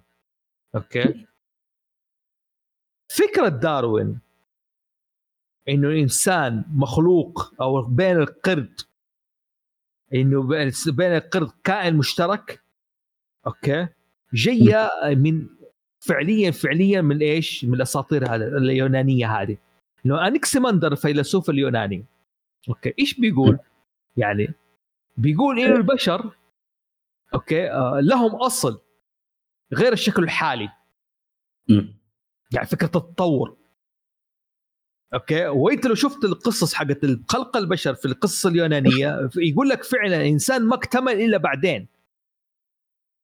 اول مره كان ايش يعني بس عايش في الذهب فتره ذهبيه بس ايش ياكل ويشرب وينام. بعد كده صار بدا يتعلم الحكمه، بدا يتعلم الصناعه، بدا يتذكر وتعلم النار بروميثيوس. بعد كده جاء الجيل الفضي اللي هو كان مرة بشع مرة شكله مخيف مرة. بعد كده جاء الجيل المرة طويل اللي هو عصر ذهبي. بعدين جاء عصر أبطال اللي هو البشر بالشكل الحالي. فالفكرة من الكلام هذه إنه زي ما قلت دائما يا جماعة أي شيء تقرأوا تقرأوا أي تفسير علمي أوكي بالذات التفسير العلمي الفلسفي حتلاقي دائما يميلوا الأشياء اللي يقولوها اليونانيين أو بيحاولوا يفسروها عن طريقة اللي قالوا اليونانيين، لأن هم أكدوا على نفسهم إنه في العصر القرن التاسع عشر الثامن عشر إن هم أصولهم يرجع على قولك عصر بدأت من اليونانيين ونحن نرجع لليونانيين. فتلاقي دائما أي شيء يرجعوا لأصوله أو يحاولوا يفسروا بالطريقة هذه. بس وكذا أقول لكم السلام عليكم واعتذروا على الإطالة، وأقول إن شاء الله في حلقات جاية من هاوس زوفي وحنعطي حنجتهد أكثر والفريق إن شاء الله شغال بشكل أفضل. أيوة ايوه آه فحب اشكر الشباب اللي شاركوني معايا. قبل ما اختم آه في اي اضافه في الحلقه حابين نقولها ولا خلاص تناموا؟ اتوقع انه كفينا ووفينا ان شاء الله، انه كفينا ووفينا، وفي نفس الوقت يعني ما نستغني عن اراء المستمعين في حال يعني حابين اضافات، حابين مداخلات، مواضيع معينه نحبنا نتناقشها، كلنا اذان صاغيه. واذا عجبكم سووا لايك وسبسكرايب. لا لا ان شاء الله حيجي يعني في بودكاست قادم برضو وكارتونيشن برضو حتكلمنا عن دي ادمز فاميلي، حتنزل الحلقه، ففي اشياء قادمه باذن الله تعالى نقول، بس انتوا ادعوا لنا احنا نستمر وما نتوقف باذن الله. كان معكم فوزي، في كرتون اقترح تتفرجوه حتعجبكم يعني، ماخذها يعني فن زي لي بيرسي جاكسون، آه اسمه كلاس اوف تايتنز.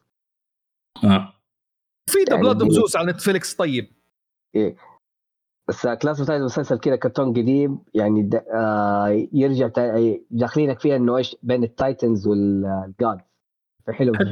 حتى بلاد اوف زوس كان ولا لا بلاد اوف زوس كان بين البشر والآلهة. بلاد اوف زوس كان يعني جامع لك قصص الحرب العمالقة وقصص داينيسز ولادته، نفس الافكار تقريبا يعني هم نفسه، بس حيعطيكم نبذة على الفكرة حقت زوس ولكاعته يعني. لا مو سينتسية أيضا مبني على الصارة الإغريقية، أنا ما شفته الصراحة. إيش هو؟ سينتسية. إيه سينتسية آه كانت بين أثينا وهيدس يعني، مبنية على ثقافات هذه وبس آه يعني باللازم اللمسة اليابانية زي محمد عبده. بس ما رضي جدا ساينسية من بس ما ساينسية من أرجل شونين، أحسن من ون بيس. نقدر خلنا نقول البودكاست رجاء. طيب أوكي أوكي أنا ما أنا ما ما في حيل الضارب عشان ون بيس الآن. يلا إيه. نشوفكم على خير. كان معكم فوز محسون. إيه. كان معكم أحمد برضه. كان معكم عزيز. خير وحبيب الكل فراس قشقري. وسيلفر اللي اختفى، سيلفر بس حط المايك وفقع. يلا ونشوفكم على خير. السلام عليكم ورحمة الله وبركاته.